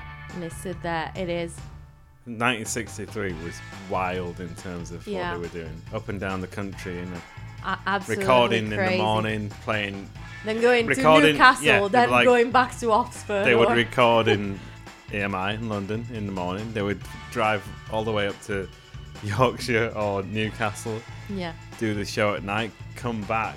I'm assuming that night and record again in the morning. It was just they earned what they had. You know? exactly. Absolutely mad. And to think that besides all these things, they were still writing, like they were creative enough, like Oh, on the on the tour bus. exactly, yeah, In the cars, in the van. yeah. Just incredible, you know. And people say, musicians, it's an easy job. sure. so on that day, they used Studio 2, and the work was divided into two separate sessions that by the end of the day became three. That day's recording cost £400, and the Musicians Union also granted the Beatles £7 10 shillings for each session. The first session went from 10 o'clock till 1 o'clock. The, the song they started with, it's crazy. 10 takes of There's a Place at 10 a.m. in the morning, which you, Now, you have anybody been who- you have been trying to sing that because you want to add it to the set list. I've been requested by the band to sing. yeah, Now, if anybody's ever tried to sing that as the lead vocalist, at fucking 10 hell, at 10 in the a.m.. But this is John Lennon. This is not a normal human being. I'm convinced more and more I find out about them that they were actually either cyborgs or aliens from another yeah, life. no, exactly. It's impossible. um, and then they did nine of I Saw Her Standing There, although they ended up using the first one. But the initial, Imagine how pissed off you'd be. But the Just initial, one more take, boys. oh, we're gonna, no, we're going to do. We're going to use the first one. but the initial counts come from the last one. So all the ones in between have never been used. That's a that's a power play of the engineer. like I can get you to do whatever I want. We'll use the first take. exactly. Um, obviously, they recorded more songs, but I'm talking about the ones that uh, took more takes here. Um, so, one interesting thing is uh, that while the engineers went on their lunch break, the Beatles decided to stay in the Probably at the studio. pub, by the way. Yeah, I read Abbey that they had a pint and a pie. That was on the disc. but the Beatles decided to stay in and rehearse the whole time waiting for the second session that started at half two and it lasted until six.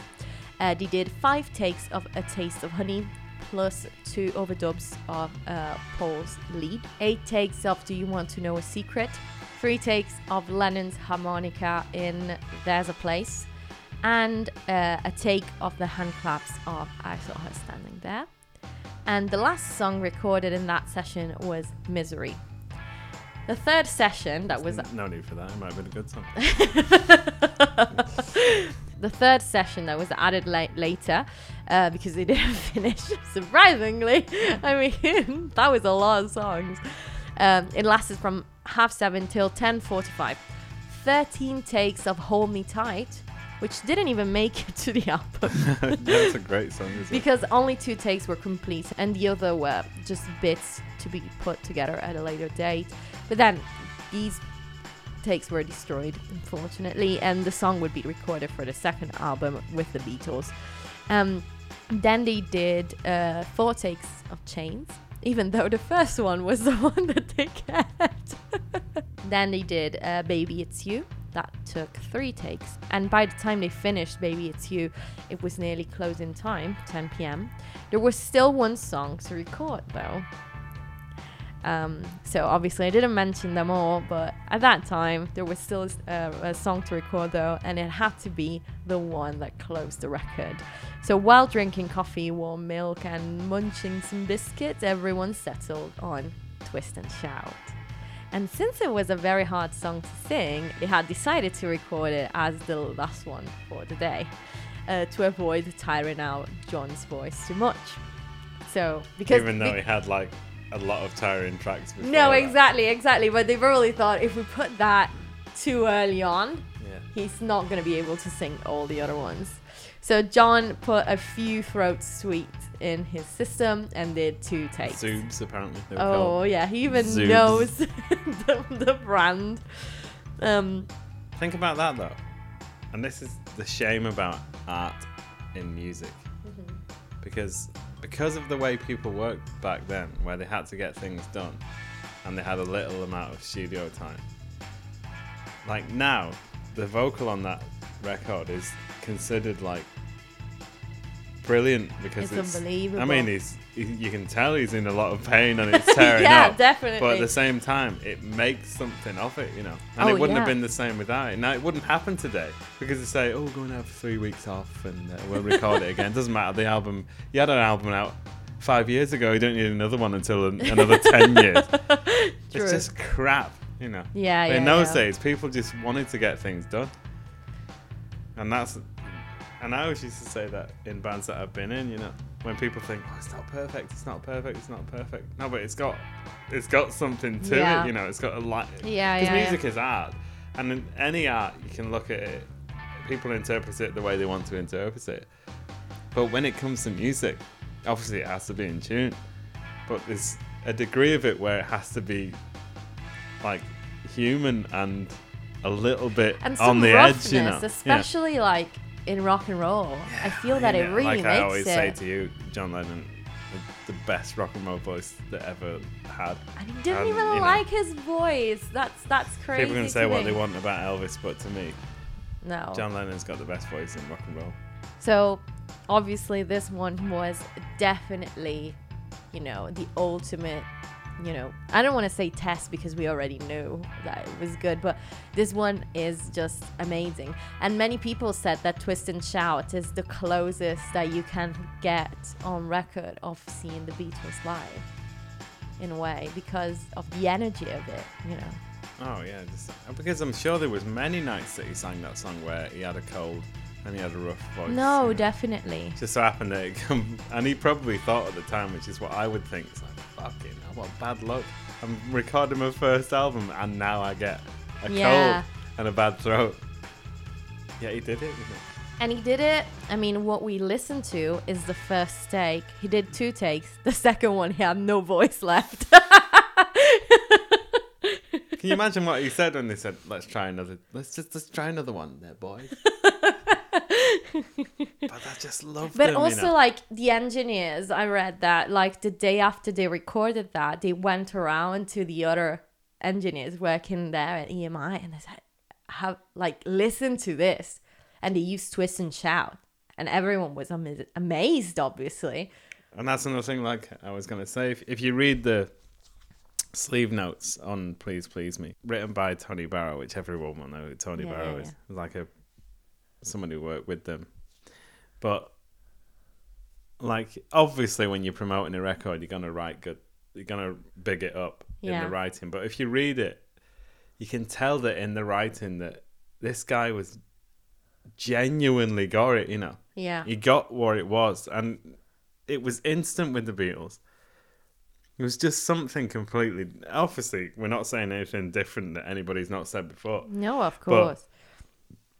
It's just there's just something about them and it's uh, in a way it's artistic freedom because they were so from the north you know it's never happened really nobody came from the north in those days when it came to entertainment Yeah, and for those who don't know it, the North is considered like, I guess, the rough part forgot- of England, especially in those days, forgot, forgotten part of England. the workhouses of the of England. It was the north, Yeah. you know. It was just industry. It was industrial. Nobody thought of it like London was like the arts. you know? Nobody thought that any art could come out. Yeah.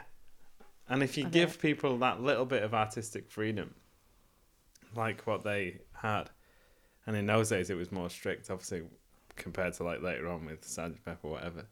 That and it's it's everybody involved. Like I said before, the the whole the whole scene of it. The engineers were willing to take a risk. The people who run the record company was obviously willing to take a risk because of these little risk taking that everybody was willing to take in those days to see what happened. Yeah. You know, the attitude is. Well, but I guess there was go. more enthusiasm and optimism, and that's why many people got a chance. And Yeah. then they happened to be great musicians. Just that, the fact that I've never heard that before, but the fact that you told me that people were showing that record around Yeah. the EMI thing, it shows you that they'd never heard this before. Yeah. Somebody was allowed to do something on a record, which was like what you would consider a bad take because his voice is knackered. But because he's such a good singer, Singer. and he can carry it, and he's been in a rock and roll band playing in Hamburg, Which we always playing all around, yeah. you know. Which we always say that it's absolutely magnificent what he did with Twist and Shout Oh, because God, I mean, today at the first time like I heard in it, tune, but it's like screaming, like and are- it's like- so hard to control I your voice. we coined recently controlled screaming Exactly, is John yeah. You know. We're critics, music critics at home on our own spare just- time. the more and more I get into it, the more and more I like it. You know, and it's been going on Which for years. so so true, you know. It's a it's such a special thing, the Beatles. I don't know. You appreciate it more and more as time goes on. You know. Absolutely. And the more you discover things about them, there's always some kind of magic about them. You Like know. I, like I said about the other night when we were at the gig with the band in down south, and we were just talking in the hotel bar afterwards, after our gig, and we all got on and we geeked about the Beatles, and even people who are older than me who've been into it for years, you know. yeah, so it's not like us s- romanticizing no, they, they still something we've never about lived. it like this brand new thing, you know. Yeah. Everybody who's in the know of the Beatles speak about it like that. Everybody, and that's what's so good about it. The Beatles community. When you get together, there's such an appreciation for it, you know. True. It's like talking about loved family members, you know. It's like a religion in a It is, way. yeah. But another thing especially if you if you do play in a band, you know instrumentation, you know how to play an No, instrument, you know how to sing. You you can appreciate even more then because you no, realize how, course, how hard because it is. you know, yeah, yeah. Another thing that I found interesting, and that actually like links to what you just said, it was like I don't know why, like I find it kind of poetic. But after they recorded, it was already quite late, and uh, but they obviously wanted to hear the songs. So it was past closing times, and the engineers were like kind of looking at each other, like, hmm, I want to go home. What are we going to do? We're going to miss our trains, you know? And Brian Epstein said, if you play back the songs to the boys, I'll drive you home. And he drove the engineers. So I didn't know that, you know. I didn't know that, but I don't. I'm not surprised by it. no, exactly. It's just so poetic in a way. You couldn't write it. You, you literally their story. You couldn't write it. No, exactly. And in the meantime, um, between the recording and the release of the album, the Beatles recorded several songs. From Me to You, Thank You Girl, One After 909, What Goes On, which is crazy to me in a way because, like, obviously, like, I kind of consider like there's like some certain order for me in my mind, like, and thinking that Thank You Girl or like From Me to You, well, One After 909, obviously, then was like they worked on it for a, a number of years. Or what goes on was that, that- what goes on actually i think was in beatles for sale even like the the, the fourth Think so, album. And um but they recorded them before they released please please me. I didn't know that either. But then the album release, which is the reason why we're doing this episode today, 22nd of March 1963, Please Please Me is released in mono and in stereo on the 26th of April. It was released in the US on the 10th of January 1964 um, and by the label Vee-Jay. Uh, with the name introducing the Beatles and without Ask Me Why and Please Please Me, which is very funny to me. Like, obviously, they had the single Please Please Me, but it's very funny to me that the album is called Please Please Me and it was released without Please Please Me. Even if they changed the name of the album, obviously. Most acts um, didn't release albums back then. Um, they released most singles, obviously, as we said before. Not only because they might not have enough good songs to put into an album, but also because albums were quite expensive for teenagers, and that's why they preferred uh, 45 RPM. Uh, but these songs were just good. Where are you gonna put them? You know. So um, George Martin um, really fought for this album, and he actually had suggested the title of the Beatle track instead of "Please Please Me" at the beginning. Oh, off the Beatle track. Off the Beatles track. Yeah, so like off the beaten track, which is quite interesting. Yeah. And his first idea for the cover was taken pic of the Beatles outside the insect house at the London Zoo, which the London Zoo said, "Of c- no, we're not gonna do that. It's not decent." um, and the famous shot that I absolutely adore that picture is so beautiful, like four lads just full of hope, and they didn't know they were gonna be the best thing to ever happen to music, But at, at, the, at the same time, it's naff, you know, like it's just them yeah, in a building block. But again, because this, the photographer, which was, Angus McBean. but even the photographer was going off the cuff, you know. He was playing it like shooting from the hip type of thing. Everybody around that time was going for it. They were trying, they were just like, let's see what this is like. Yeah. And that's what made it so great, you know. No, exactly. So the famous shot was taken, as we were saying, by Angus McBean at the EMI headquarters in Manchester Square. And um, Please Please Me entered the charts on the 6th of April 1963 and it spent 70 weeks in the UK album charts and it stayed at top position for 30 weeks from May the 11th. What an album, really. And uh, on the night of the 22nd of March, when they released Please Please Me, they played at the Gaumont Cinema in Doncaster. So imagine obviously from that night onwards as well they could play many of the songs that were on the lp as well imagine like how it must be so crazy you know playing on the day that you're i know i've said this about like literally every achievement but imagine like being there being able to play on the same day that you know that your first album is out. I'm sure if you was at those gigs, you would, if say like if you were a road manager hmm and you've seen every gig, I'm sure that you would notice the difference on those. oh yeah definitely when they were really excited, you know. no definitely There's definitely the energy that you would have. Of, of course, yeah. So, finally, let's talk about the songs. Um, eight songs on this album were self-written, which was quite impressive, as we said before, considering the fact that most groups at the time didn't really write their own stuff. They relied on professional songwriters. Opening track. Is there a better opening track than I Saw Her Standing There? It's just, I don't know. It just gives me, it just gives me goosebumps thinking about it. Uh, so McCartney had the idea for it uh, while returning from a concert in Southport, which again is a place that is very close to here. It's like about an hour away in Lancashire. So one day, John and Paul decided to skip school and complete the song in McCartney's living room in 20 Forthlin Road. They scribbled the lyrics on an exercise book from the Liverpool Institute, as if that was gonna be useful anyway. uh, they completed it in September 1962, and an original version of it had no rhythm guitar, and John played harmonica on it.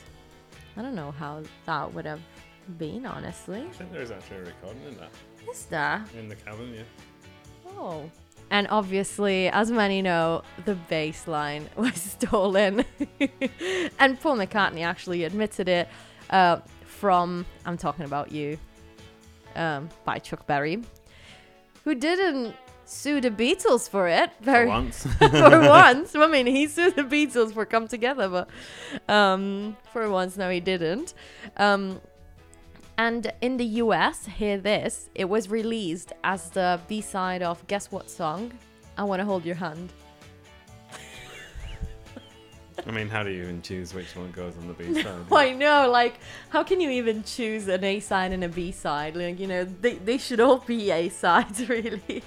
It's like uh, Kev, who's in my band, often says, like, whatever song, and, and I'll say, and that was just considered just an album track. Yeah, You know, exactly, hell. exactly. God. So, next up is Misery. How dare you? That is a song that um, they started to write on January the 26th, 1963, backstage at the King's Hall in Stoke-on-Trent, which is very interesting that it's Didn't called that. Misery. and Well, that you know, if, if again, if anybody has never been to Stoke on Trent, hometown of Robbie Williams. it will all make sense. so they started writing it there while they were on tour with Helen Shapiro. And then they completed it at uh, McCartney's house. They actually thought to give it to Helen Shapiro at first, uh, but her manager rejected it. And uh, so they gave it to Kenny Lynch, wh- who was on tour with them and Mm. had a minor hit with it. And this one was uh, one of the two songs in the album that featured overdubbing from a recording session that the Beatles didn't attend. And I'm talking about the piano that was played by George Martin. Some nice piano he did uh, as well. Yeah, yeah, really. It really adds something to it. Well, the first part, you know, Yeah, yeah, yeah, yeah, yeah, yeah. and the one note, it, it goes from that, Yeah. you know, and then, you know, Dung. Yeah. Yeah. Which part does it do now? the only one. ding, lonely one, Ding. ding. It. But without that, you know, Yeah, no, no, no. I mean, he was great. He, like, you know, he had a vision. I, I said it before, and I know that this has been said by literally every single person that ever talked about the Beatles, but he really helped in. Um, Also, I've heard John Lennon get a little bit um, ratty in an interview about that. Ooh. He says everybody always says, "Oh, well, if it wasn't for them, they wouldn't do this. If it wasn't for him, they wouldn't do this." Like, no, we wrote the fucking songs. We had the, we were the, so pe- Trent. yeah. So you know, there's again controversy. I think I don't think that if it wasn't for him, they wouldn't have done a good job. I just think that It was a You know- yeah, in a, exactly. You know when people say like the beehive like mind, something like Good- that. the good I thing- think that he was in the same Yeah. on the, same way. The good same thing wavelength. that happened was it became like a family quite instantly. I think, exactly. and everybody involved closely really, really was into it. You know, and Yeah. everybody wanted it to be. And they Right. believed in them. I mean, Yeah. how can you not? But at the time, obviously, they didn't Well, know. when you hear him like saying he wasn't like that impressed, thinking, "What? You heard these songs and you weren't dare you? please, please me." no, I mean, please, please me. Uh, I know, I know, it was slowly. Uh, it was slower when Lennon when originally George, wrote it uh, when John because wrote it, he was thinking of Roy Orbison, Roy Orbison and yeah. he wanted to like, please, please, you know, all that yeah. double double use of a word, which meant two different things. Yeah, yeah, yeah, yeah. Um, but he was right to tell them to speed it up, and the bass in that just makes it for me, you know. Oh yeah. In fact, that was the first song where I realized what harmonies were. Yeah, because Paul does. he does the mono, the mono harmony. Yeah. And it's the first one though I actually was able to decipher the two notes. You know, when I first was listening, I was Yeah. like, oh, oh, I can Same hear it because now. I'm you know. terrible at harmonies. If you don't know Liam, he's absolutely great at harmonies. You can even pick harmonies from Beatles songs that they didn't do. If only I was in the Beatles, That's the only It thing lacking there. so much better. Show off. And it took me a while, you know, because I was surrounded by older musicians who knew all these things, and they would tell me to practice and listen to these things. And that was the first one. I was singing it one day in the car, and I remember thinking, "Oh shit, I can hear it. I can hear the separation," you know. Yeah, yeah. And to people who maybe don't know that, or people who've been through the same thing, when you first figuring out how to sing and sing in harmonies, you don't even think when you listen to songs as a kid, you don't even think about harmonies or anything like that. You just hear the noise that comes out of the radio. Yeah, it's a whole Yeah. that is delivered Yeah. to your ears. But when you actually start to be able to dis- decipher and separate things, it becomes so much more exciting. I'm still waiting for the moment I'm gonna be able to sing Uh, harmonies. you can hear harmonies though. Of course I can. That's what I mean. Like, it's when But you first start to be able to hit. It's like it's like a dog whistle. it's like something happens, you know.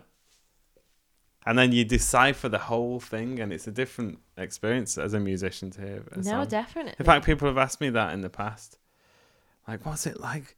This like people who like music but don't really know anything about the technicality of music. hmm Just passively like music. Not passively because they're into it, you know, but they don't know anything about No, the, the technical side. Mhm. Like they'll say to me, like if they show me a song that they really like, they'll say to me, "This must be so fascinating to you because you can you know what's going on," Yeah. and it actually is. And, and, and you know, For- for people a that don't play, for example, don't know whether a song is hard to play or not, for example. Yeah. For a while, it ruined it for me because I was so into listening to yeah. one thing in the song Yeah. that you're not listening to it as a complete piece. True. I always tell myself, oh, this time I'm going to listen Yeah. to the whole. It's like when you close the door and then you reopen it and you want to have like a good look of like Yeah, what a person from the outside But- would get of your house, you yeah. know. But at the same time, you can enjoy it in a much deeper way because you'll take something about one song that you like the most and you can follow that one thing all the way through the song, whether it's a guitar line, a drum and line. at the same time it can inspire you because once you're able to break it down then it can inspire you writing songs to Of write course, yeah. songs have you ever taken anything from the beatles in particular I don't know if I, yes, actually, but um, not so much directly, but it's more of a feel thing. Because Yeah. like when I was writing songs for the, the second band that I was in, original replica, yeah hmm like I was writing with the feel of early '60s Liverpool, if you know what I mean. hmm And not that I was trying to make it sound like early Liverpool. It's just I, I was imagining myself in that time Yeah. of the feel of it, that that, was your excitement. intention yeah yeah And when I'm writing, I'm thinking of bright, sunny, like spring mornings in Liverpool. You know, yeah the things that you actually think about when you're writing a song is almost got nothing to do with music. You know, hmm it's a feel about what you. were I can't really explain that, but if anyone's even interested, go and listen to "I'll Never Say I Love You" by Original Replica on YouTube, hmm and you'll hear a lot of '60s influence there. oh definitely In fact, there's a line that's taken from a Beatles song that I don't think ever was on an album or anything, but a friend says I do love won't mean a lot. When she says she That means loves a you, lot. that means a lot. Yeah. So in the middle eight in that, it goes, "Love can be deep, Deep inside. inside. Love can be suicide." Well, I sort of took the first part of that. It goes, "Love can be deep inside. I know your love won't." So I, ch- you know, just that Mhm. first line. That's where I got that from. But it's like an amalgamation of a, a lot of 60s stuff. no that of song. course because you absorb it But it's on YouTube if anybody wants to listen to hey it. hey Original replica. I'll never say I love you. Again i'm not i'm very unbiased here but it's very good Also, we did a song called Lucy on there. True. So after Misery, the next song is a song that you love and hate. Anna. Yeah, but the reason why I love and hate it is because I can sing the verses very, very well, but then I've got no chance when it comes to the middle eight. It's very, very hard. Can you imagine like John sang that one, sang There's a Place, and then sang Twist That's why I think he was an alien. It's, it's impossible that a human can achieve these feats No, exactly. So Anna go to him. Anna, brackets, go to. Yeah, exactly. It's a beautiful song written by Arthur Alexander in 1962. Which 1962. is one of my favourite. He wrote artists. Soldier of Love as well. Beautiful song. Yeah. And I think he, he wrote Where Have You Been All My Life, Mm-hmm. which a Beatles Yeah, yeah, in yeah, yeah, yeah, yeah. Just these great, great songs, you know. Yeah, such a good songwriter, and and that's why, um, it had been um in the Beatles set list from its release because it was just released in 1962, and John absolutely loved it. You know, um. Then we have another song that wasn't written by the Beatles, but was written by Gerry Goffin and Carole King. Yeah, that Carole King. I actually did an episode all about her. And that Gerry da-da-da-da. And that Gerry Goffin as well. I did a, an episode about Carole King and I talk about Gerry Goffin and all the songs they wrote together. Um, so check that out. And they actually wrote it for the Cookies the previous year, 1962 But again. the cookies said they were taking the biscuit. So Oh my god. and who sang the vocals there? It was George who sang the Georgie vocals. Podgy. Very, very nice performance. And another performance that was absolutely amazing and wasn't Lennon McCartney It was the following song, Boys, Yes, uh, recorded in one take. didn't know that. Oh my god. And this is the thing again. Yeah. Like Ringo to me has got like a little bit of the Lennon feel in his voice. Yes. Like that raspy, Exactly. Yeah, that broken like, up valve you know, on scratchy. tilt. yeah. You know? That you can tell even I like from I Want to Be. Your Man as well. Yeah. Um, and it's the first song, uh, the first ever recording actually that featured Ringo Starr on lead vocal. Oh my god, such a beautiful song. It was written by Luther Dixon and Wes Farrell, and it was the B side of Will You Love Me Tomorrow, which, by the way, was written by Gerry Goffin and Carole King. um, and obviously was written uh, for the Shirelles. Um, and Ringo always sang this song, even like when he was in Rory Storm and Hurricanes. And um, uh, he actually never really thought, no one really actually thought about the lyrics that was like from a girl's point of view. So But they were brave like that, you know. They would do no, girls' exactly. covers. That was very revolutionary because they were valid. They were nice song, which they were honestly. did To Know Her Is to Love Her, which was To Know Him Is to Love Oh, Him. yeah. that's just such a beautiful song as well, you know. And um oh my god, I love this song. It's probably I don't want to say my favorite from the album, but it's up there. It is up there, honestly. Boys is such a beautiful song. And Ringo, oh my god. Again, anybody that you know tries to say Ringo couldn't sing, go on, just, Please. just have a go at singing that No, song first like of all, he did. you know. singing and playing the drums at yeah, the yeah. same time. But as have a go at doing it like he did. Have a go at singing it like my he did it. you know. god. It's quite a performance. It is absolutely amazing. And again, since it was, you know, they got it in one take, I feel like it's one of those, again, that gives you a feeling of, like, first of all, how tight they were. Well, they were playing But even night, like, you know. exactly, even like that was what they were playing live. yeah. Can you imagine hearing that live? You know, oh my God. just different time. The next song is Ask Me Why, which we know was the B side of uh, Please Please Me. And it's a pain in the ass arrangement wise to play in a band. It was inspired by Smokey Robinson and the Miracles What's So Good About Goodbye and was written in the spring of 1962. It was recorded during the first recording session in June 1962, but then obviously that uh, tape was destroyed. God, how was that not? How did that not prick up the ears of these people who were were recording them? I don't know. I don't know. But then the one that we hear is from November 1962. But yeah, it's a it's a different like I guess I feel that Please Please Me, although many people actually don't consider it between like the best albums by the Beatles, it already gives you some kind of of idea like how versatile they are because they can play something like Boys, then there is something like A Taste of Honey, and then there's something like I don't know, like Please Please Me. And I, I don't know. Maybe it was because the standard was higher then. Anybody who made it to a, the point of getting a record out was fucking good, you know. Usually, Yeah. You- there was no escaping the fact that you couldn't sing in those days. So anybody who made it was pretty good. Yeah. So the standard must have been that high that it was like nonchalant for record producers. Or, Yeah, they got like- quite snobby. yeah, well, you know, yeah, everybody can do harmonies, you know. But in this day and age, to hear it is like so striking because it's you don't hear it anymore. no. Where do you ever so hear like complex harmonies or That's so decent true. arrangements? No. That's so true. And the next song is I don't know, I just love it. We've already talked about it. Please please me. I I just love it. And it was written at Mendips, John Lennon's and Mimi's house. He as as you were saying, he loved the double meaning of the word please. And um he said he remembered the day and the pink coverlet on the bed when The- he the wrote it. He says eider down, which was like the thing that we would call it in those days. All right, okay. You, you can find that on YouTube as well. If you if you type in listeners, if you type in um, John Lennon on the Beatles songs, you'll find uh, people who have made videos where he's in interviews, segments about talking about the songs and how they were written. Very interesting. He Mm-hmm. says that it was written in the other bedroom in Mendips Mm-hmm.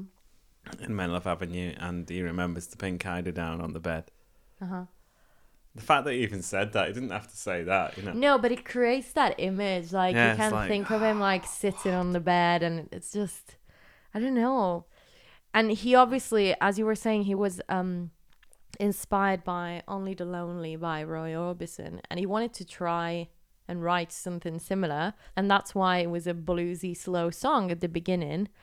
And uh, I it- just can't believe it. Like for you, for you, it's the same. We go past that house all the time because we live in. we go to Liverpool. Sainsbury's. we go to Sainsbury's and we go past that house all the time, and because it becomes bigger and bigger for us, like the like I said before, the longer time goes on, it becomes more and more impossible. I feel like the fact that like we're always together because obviously we live together and we are a couple, and uh, obviously because of talk like about what- this. No, but obviously the job that you do, what I do as well, like we're always involved with music. But the fact that we have constantly each other to talk about these things, we Yeah, kind of fuel each other up in a way, But even which the- is beautiful again, it's the same with the band. We're the same, you know. Yeah.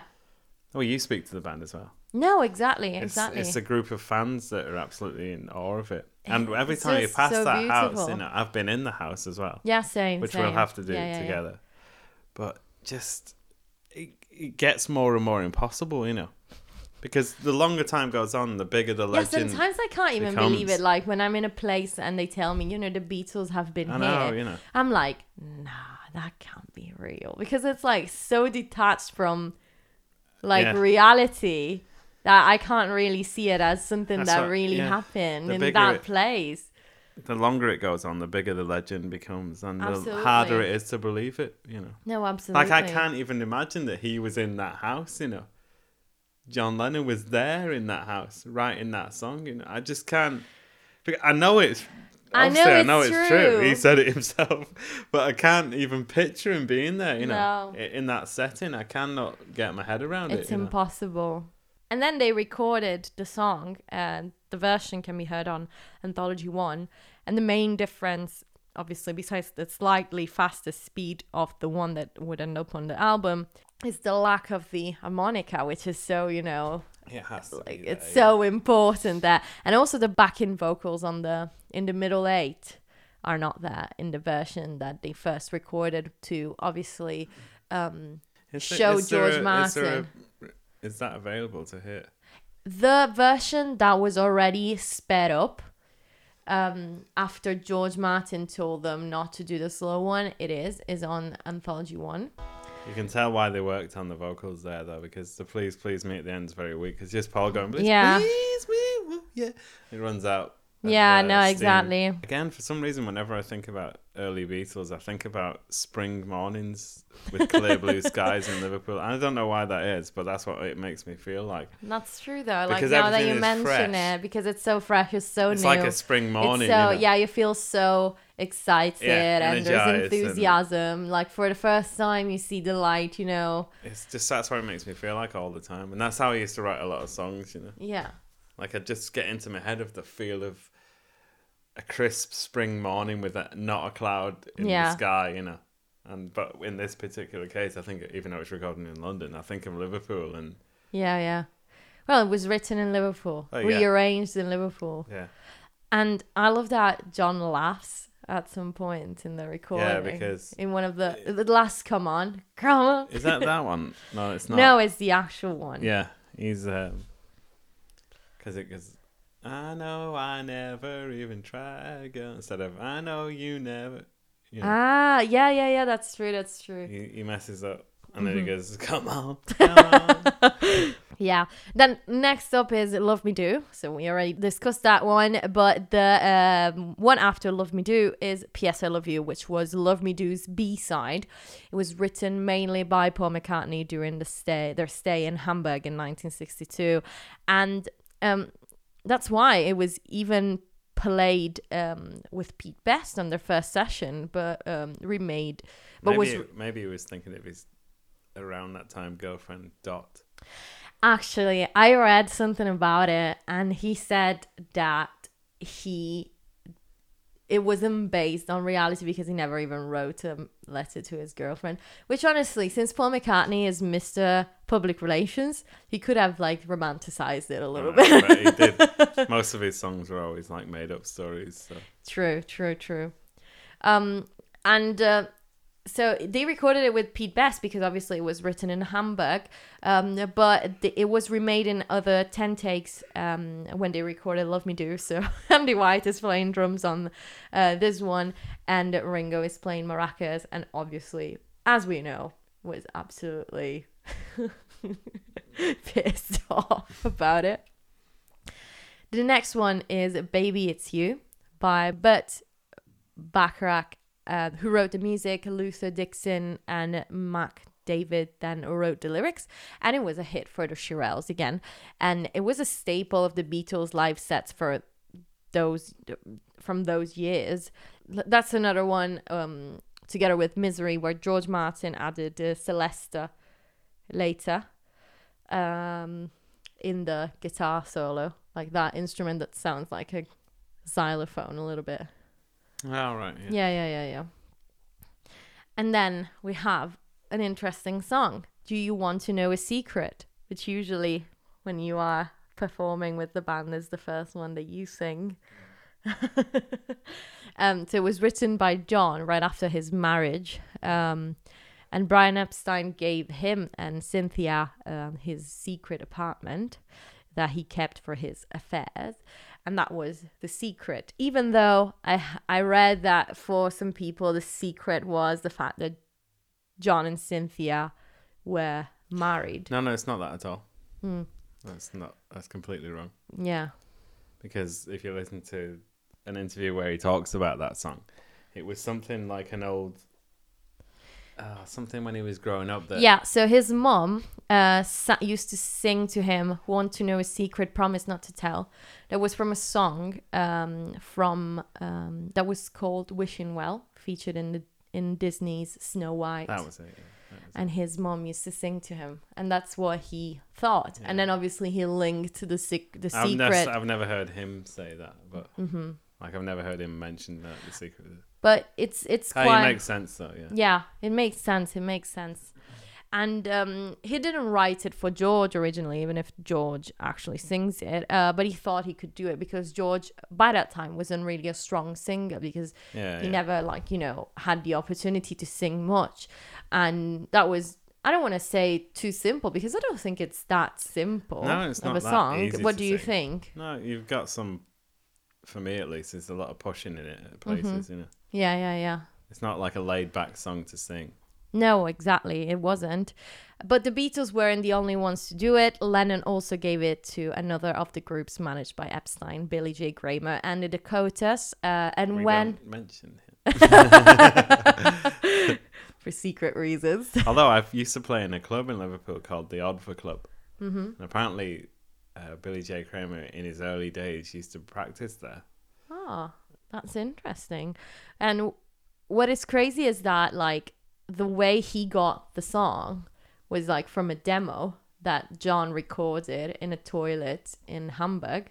And at Ah. the end of the demo, because it was the only quiet place there, and at the end of the demo, you could hear John flushing. I wish that demo was available. And no, they they don't know where it is. I wish it was available though. I mean, it, it must be hilarious. Must have been hilarious, honestly.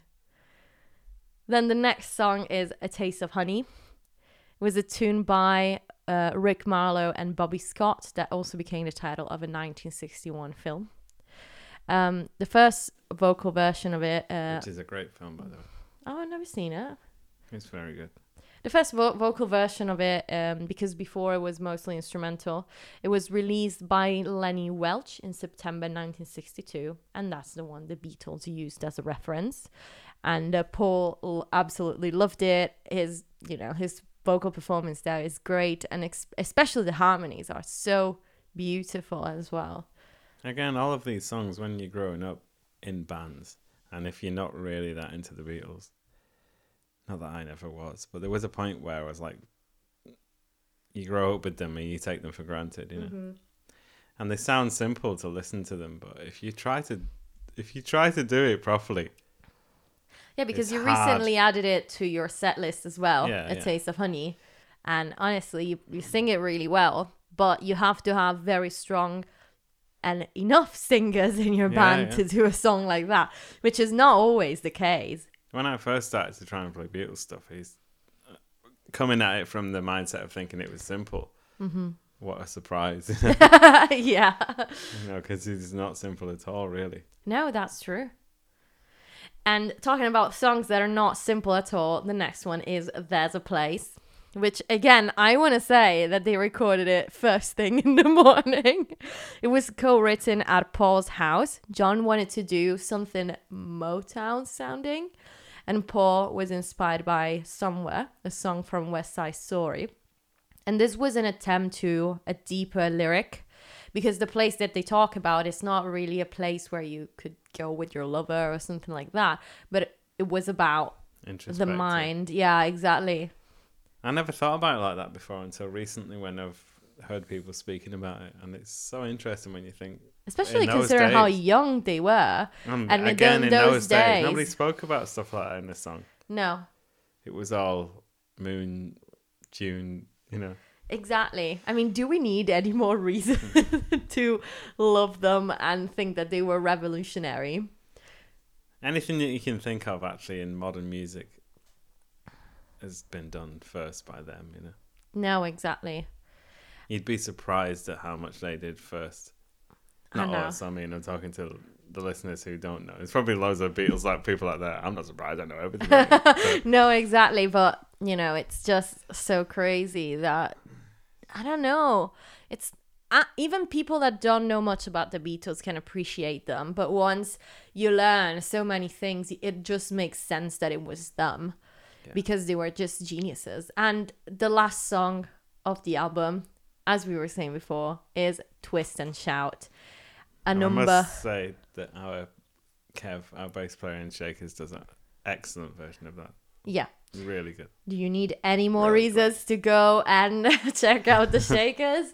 but you know, Twist and Shout is amazing. A very famous number by the Isley Brothers, and probably that's why they chose it because I mean, it had been actually in the repertoire Yeah, for a- quite some time. Even uh, they kept it there until 1965, anyway. again, um, think about the Beatles when they would before they were getting a record out. They were they were trying to get people to dance. They were playing things that were in the charts. of course, you know, of course, exactly. So performers. You know, if you listen to everyone probably knows this interview, but it always fascinates me to hear like a little quote from John Lennon where he goes, "We were performers in the clubs in Liverpool and Hamburg."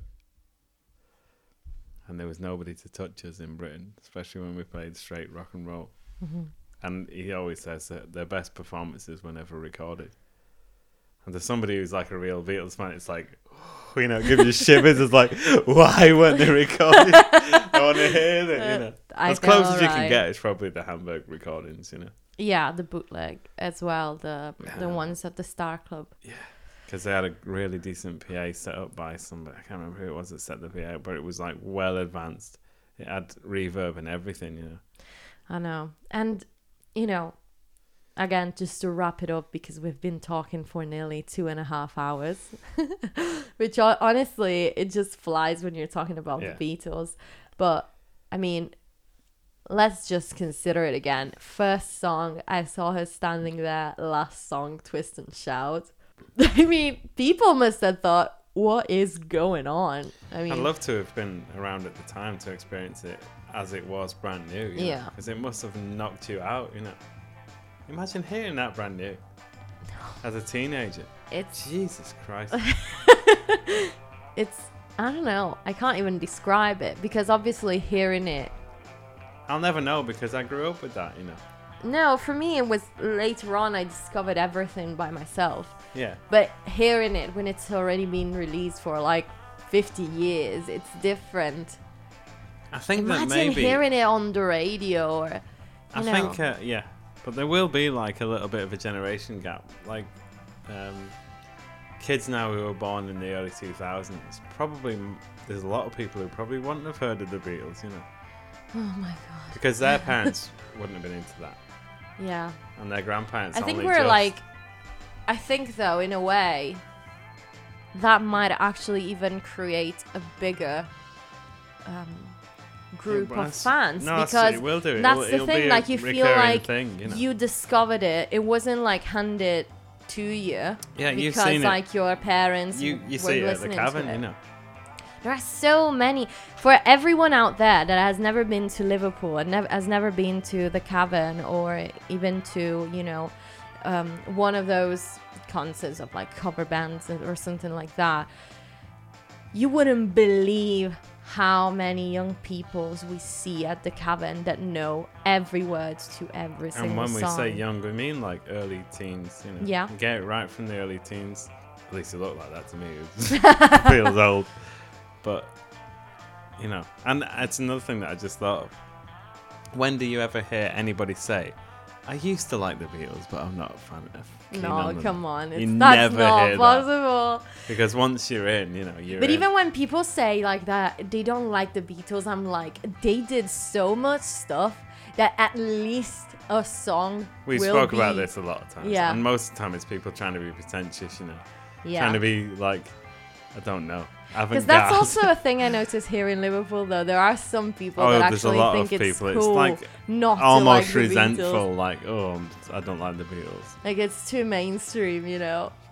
But it's But- obvious that music wouldn't have been the same without the Beatles, and even people that are not really into older music like we are. Just like, and it's, it's Whatever you're listening to today I mean, has it's- been influenced It's by fair them. to say, that, and I used to get annoyed at this when I was younger, but I don't get annoyed anymore. When people used to say, "If there was no Elvis, there'd be no Beatles," and I used to think, oh, but now, obviously, that's true. That's you know. true. They were so influenced by these people from America. Yeah, Elvis, um, Little Richard. Well, Little Richard did a lot for the Beatles as well. Yeah, yeah. But you know, Chuck Berry, even think, uh, you know, Buddy Holly, because he they Buddy knew Holly, that oh they, my God, see, they knew that he wrote his own stuff, you know, oh, absolutely. and it was fascinating to them because he know, just the looked- Crickets, the Beatles, you know, yeah. you know. But they were just lucky bastards, really. You know, all of them who were around in that time. Even as a, even as a passive listener who worked in a factory. yeah, yeah, yeah. So we're very, very, very jealous of Yes. everyone that got to live in that era. But don't worry, we are keeping that music alive. Yes, and it's ongoing, and it's And I, I follow a lot of younger girls on, know on Instagram, even more and so it's now. so You beautiful. know, the vintage scene's bigger now than it ever yeah, has it been. is beautiful, really, because you can tell that they can understand quality, and that's so Yeah. good. Even just going back to my teenage years, it was so rare to find anybody that was interested. I mean, you're talking to me, to, t- let alone teenage years, but in Italy. I know, but imagine how disappointing it. Imagine how disappointing it is when you live right near the place, Oh yeah, that's true. That's true. and still nobody knows what you're talking about. But oh my god! But today, I Today feel there's there's hope. There's hope, and uh, I'm really happy about it I mean, because we're still. I mean, we were born late, but we're still.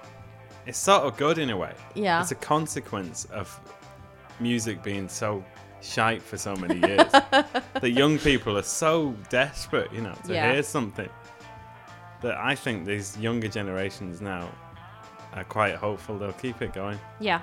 because when I first came to the cavern when I was like 19 I was probably the youngest person there, you know. And now we're But probably now, the oldest. not far off. but you get the point. You see a lot of, like we said before, it's hard to gauge from our age point of view, but they look like Yeah. mid-teens, like 14, yeah, yeah, 15. no, absolutely. And they know all of the words. To even, the rare even ones, even to the ones like, um, the BBC stuff. yeah, exactly. I'll They're get just- you, and or it's so- you know, Satisfying to think it's not ending with us, you know.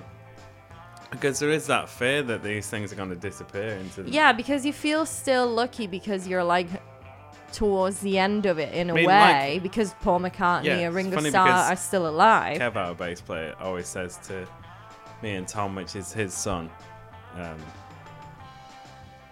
it could be even in 10 years' time.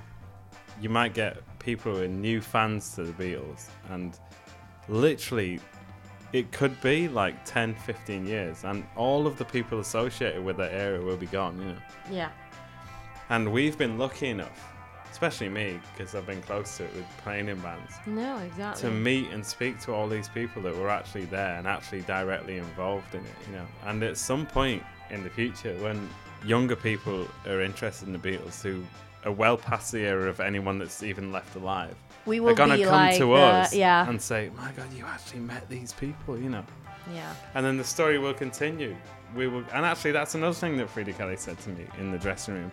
She said it's so good to see young people. She didn't put quotes, which was quite uh, nice of her to do that. but she, she said it's so nice to see young people carrying on this music. You know, Oh she my actually said that to me. I think we can wrap it up here. Actually, Uh, did did you have anything else to say? I've got loads to say, but we'd be here all night. You know, Uh, We could stay here we should do one. forever. You know, there's so many anniversaries of the Beatles. You know, Exactly, like every year we're gonna do one. Um, I really hope that um, people listen to this episode in its entirety. I know it's a bit daunting seeing like I don't but- know. I know, but it's full of energy. You feel. I hope. Hope people will get how much it means to us, even after all the years of liking it. You know, yeah, it doesn't tail off. It doesn't.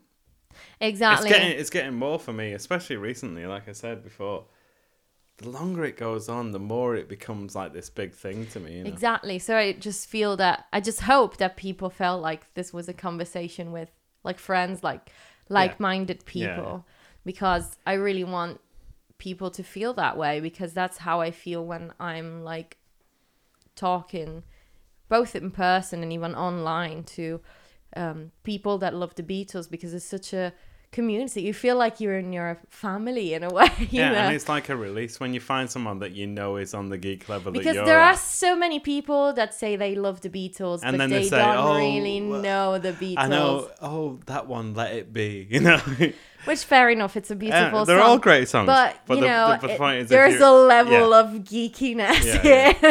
It's that- like John was wearing a green jacket whilst he recorded the Oh my harmonica. You know, that's the type of level I'm at. like know. I would want to know how many buttons did that Yeah. jacket have. By the way, if anybody wants to know what vehicles they were traveling in at the time, I can. Oh, tell don't you. worry. We're gonna do episodes about uh, vehicles and gear, and you know, I know I can count on you because you are Deranged. such a. I wanted to say such an expert, but yes, also deranged. Um, thank you for joining me for this episode. It's been a whirlwind of emotions, but um, I really enjoyed going through all these amazing, you know, um, achievements, and that was just the beginning of the Beatles' career. Actually, know. no, it wasn't. It wasn't even the beginning. Not even the beginning. and we could yeah, go and that's we can true, go off on a, another true. tangent. You know, That's But true. That's just- true.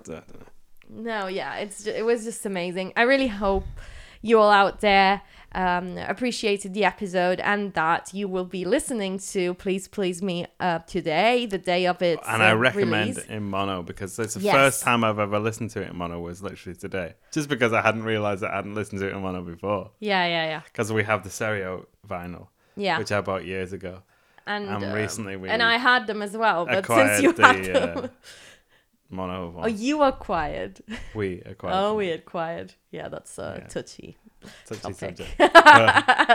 Anyway, never listened to it before, but listen to it in mono. Yeah, because it was recorded. The latest stuff, neither here than there in mono because it was actually recorded for stereo, so it's Yeah. mixed anyway. But- But, the the Oh, early stuff, It's just such a it's such a big difference. it jumps out of Yeah, you feel like you have them there in yeah, a way. it you really know. jumps out. So So, if you if you're gonna listen to it, and if you can listen to mono, not that the stereo is crap, but it's crap compared because to the still mono. the Beatles, Yeah. but yeah, no, Well, if you listen to the can, mono. mono all the way. Yeah. So, um, thank you very much again for listening. Listen to Please Please Me whenever you want, today, especially to celebrate, but we always, you know, recommend listen to as many Beatles albums and songs as and you come can. Come down to the Cavern. speak to Camilla about the podcast. yeah, and see- exactly. Just So- come and interact. Shall we remind um because I didn't mention it before, when are you on? Every? Sunday Every from Sunday. six fifteen to nine pm. There you go. And It happens that this Saturday we're playing and the Saturday after, but Yeah, but by the time this podcast Yeah. goes out, exactly. but um, you know, I'm there basically all the time, so you can get two celebrities. yeah, come down, speak. no, I'm joking, but you can Geek get out, both you know. of us. Yeah, yeah, yeah. And obviously, we're always, you know, happy to talk about this because that's literally our biggest passion. And uh, remember to follow me on um, Instagram at the Cat's Whisker Podcast and on uh, TikTok at the Cat's Whisker. And you can actually follow Liam as well at Liam Mannion. What are you? Liam A50 Mannion, something? well, anyway, you'll find him tagged in the post where I am promoting this episode. And I'll see you in the next episode. Ciao! One out.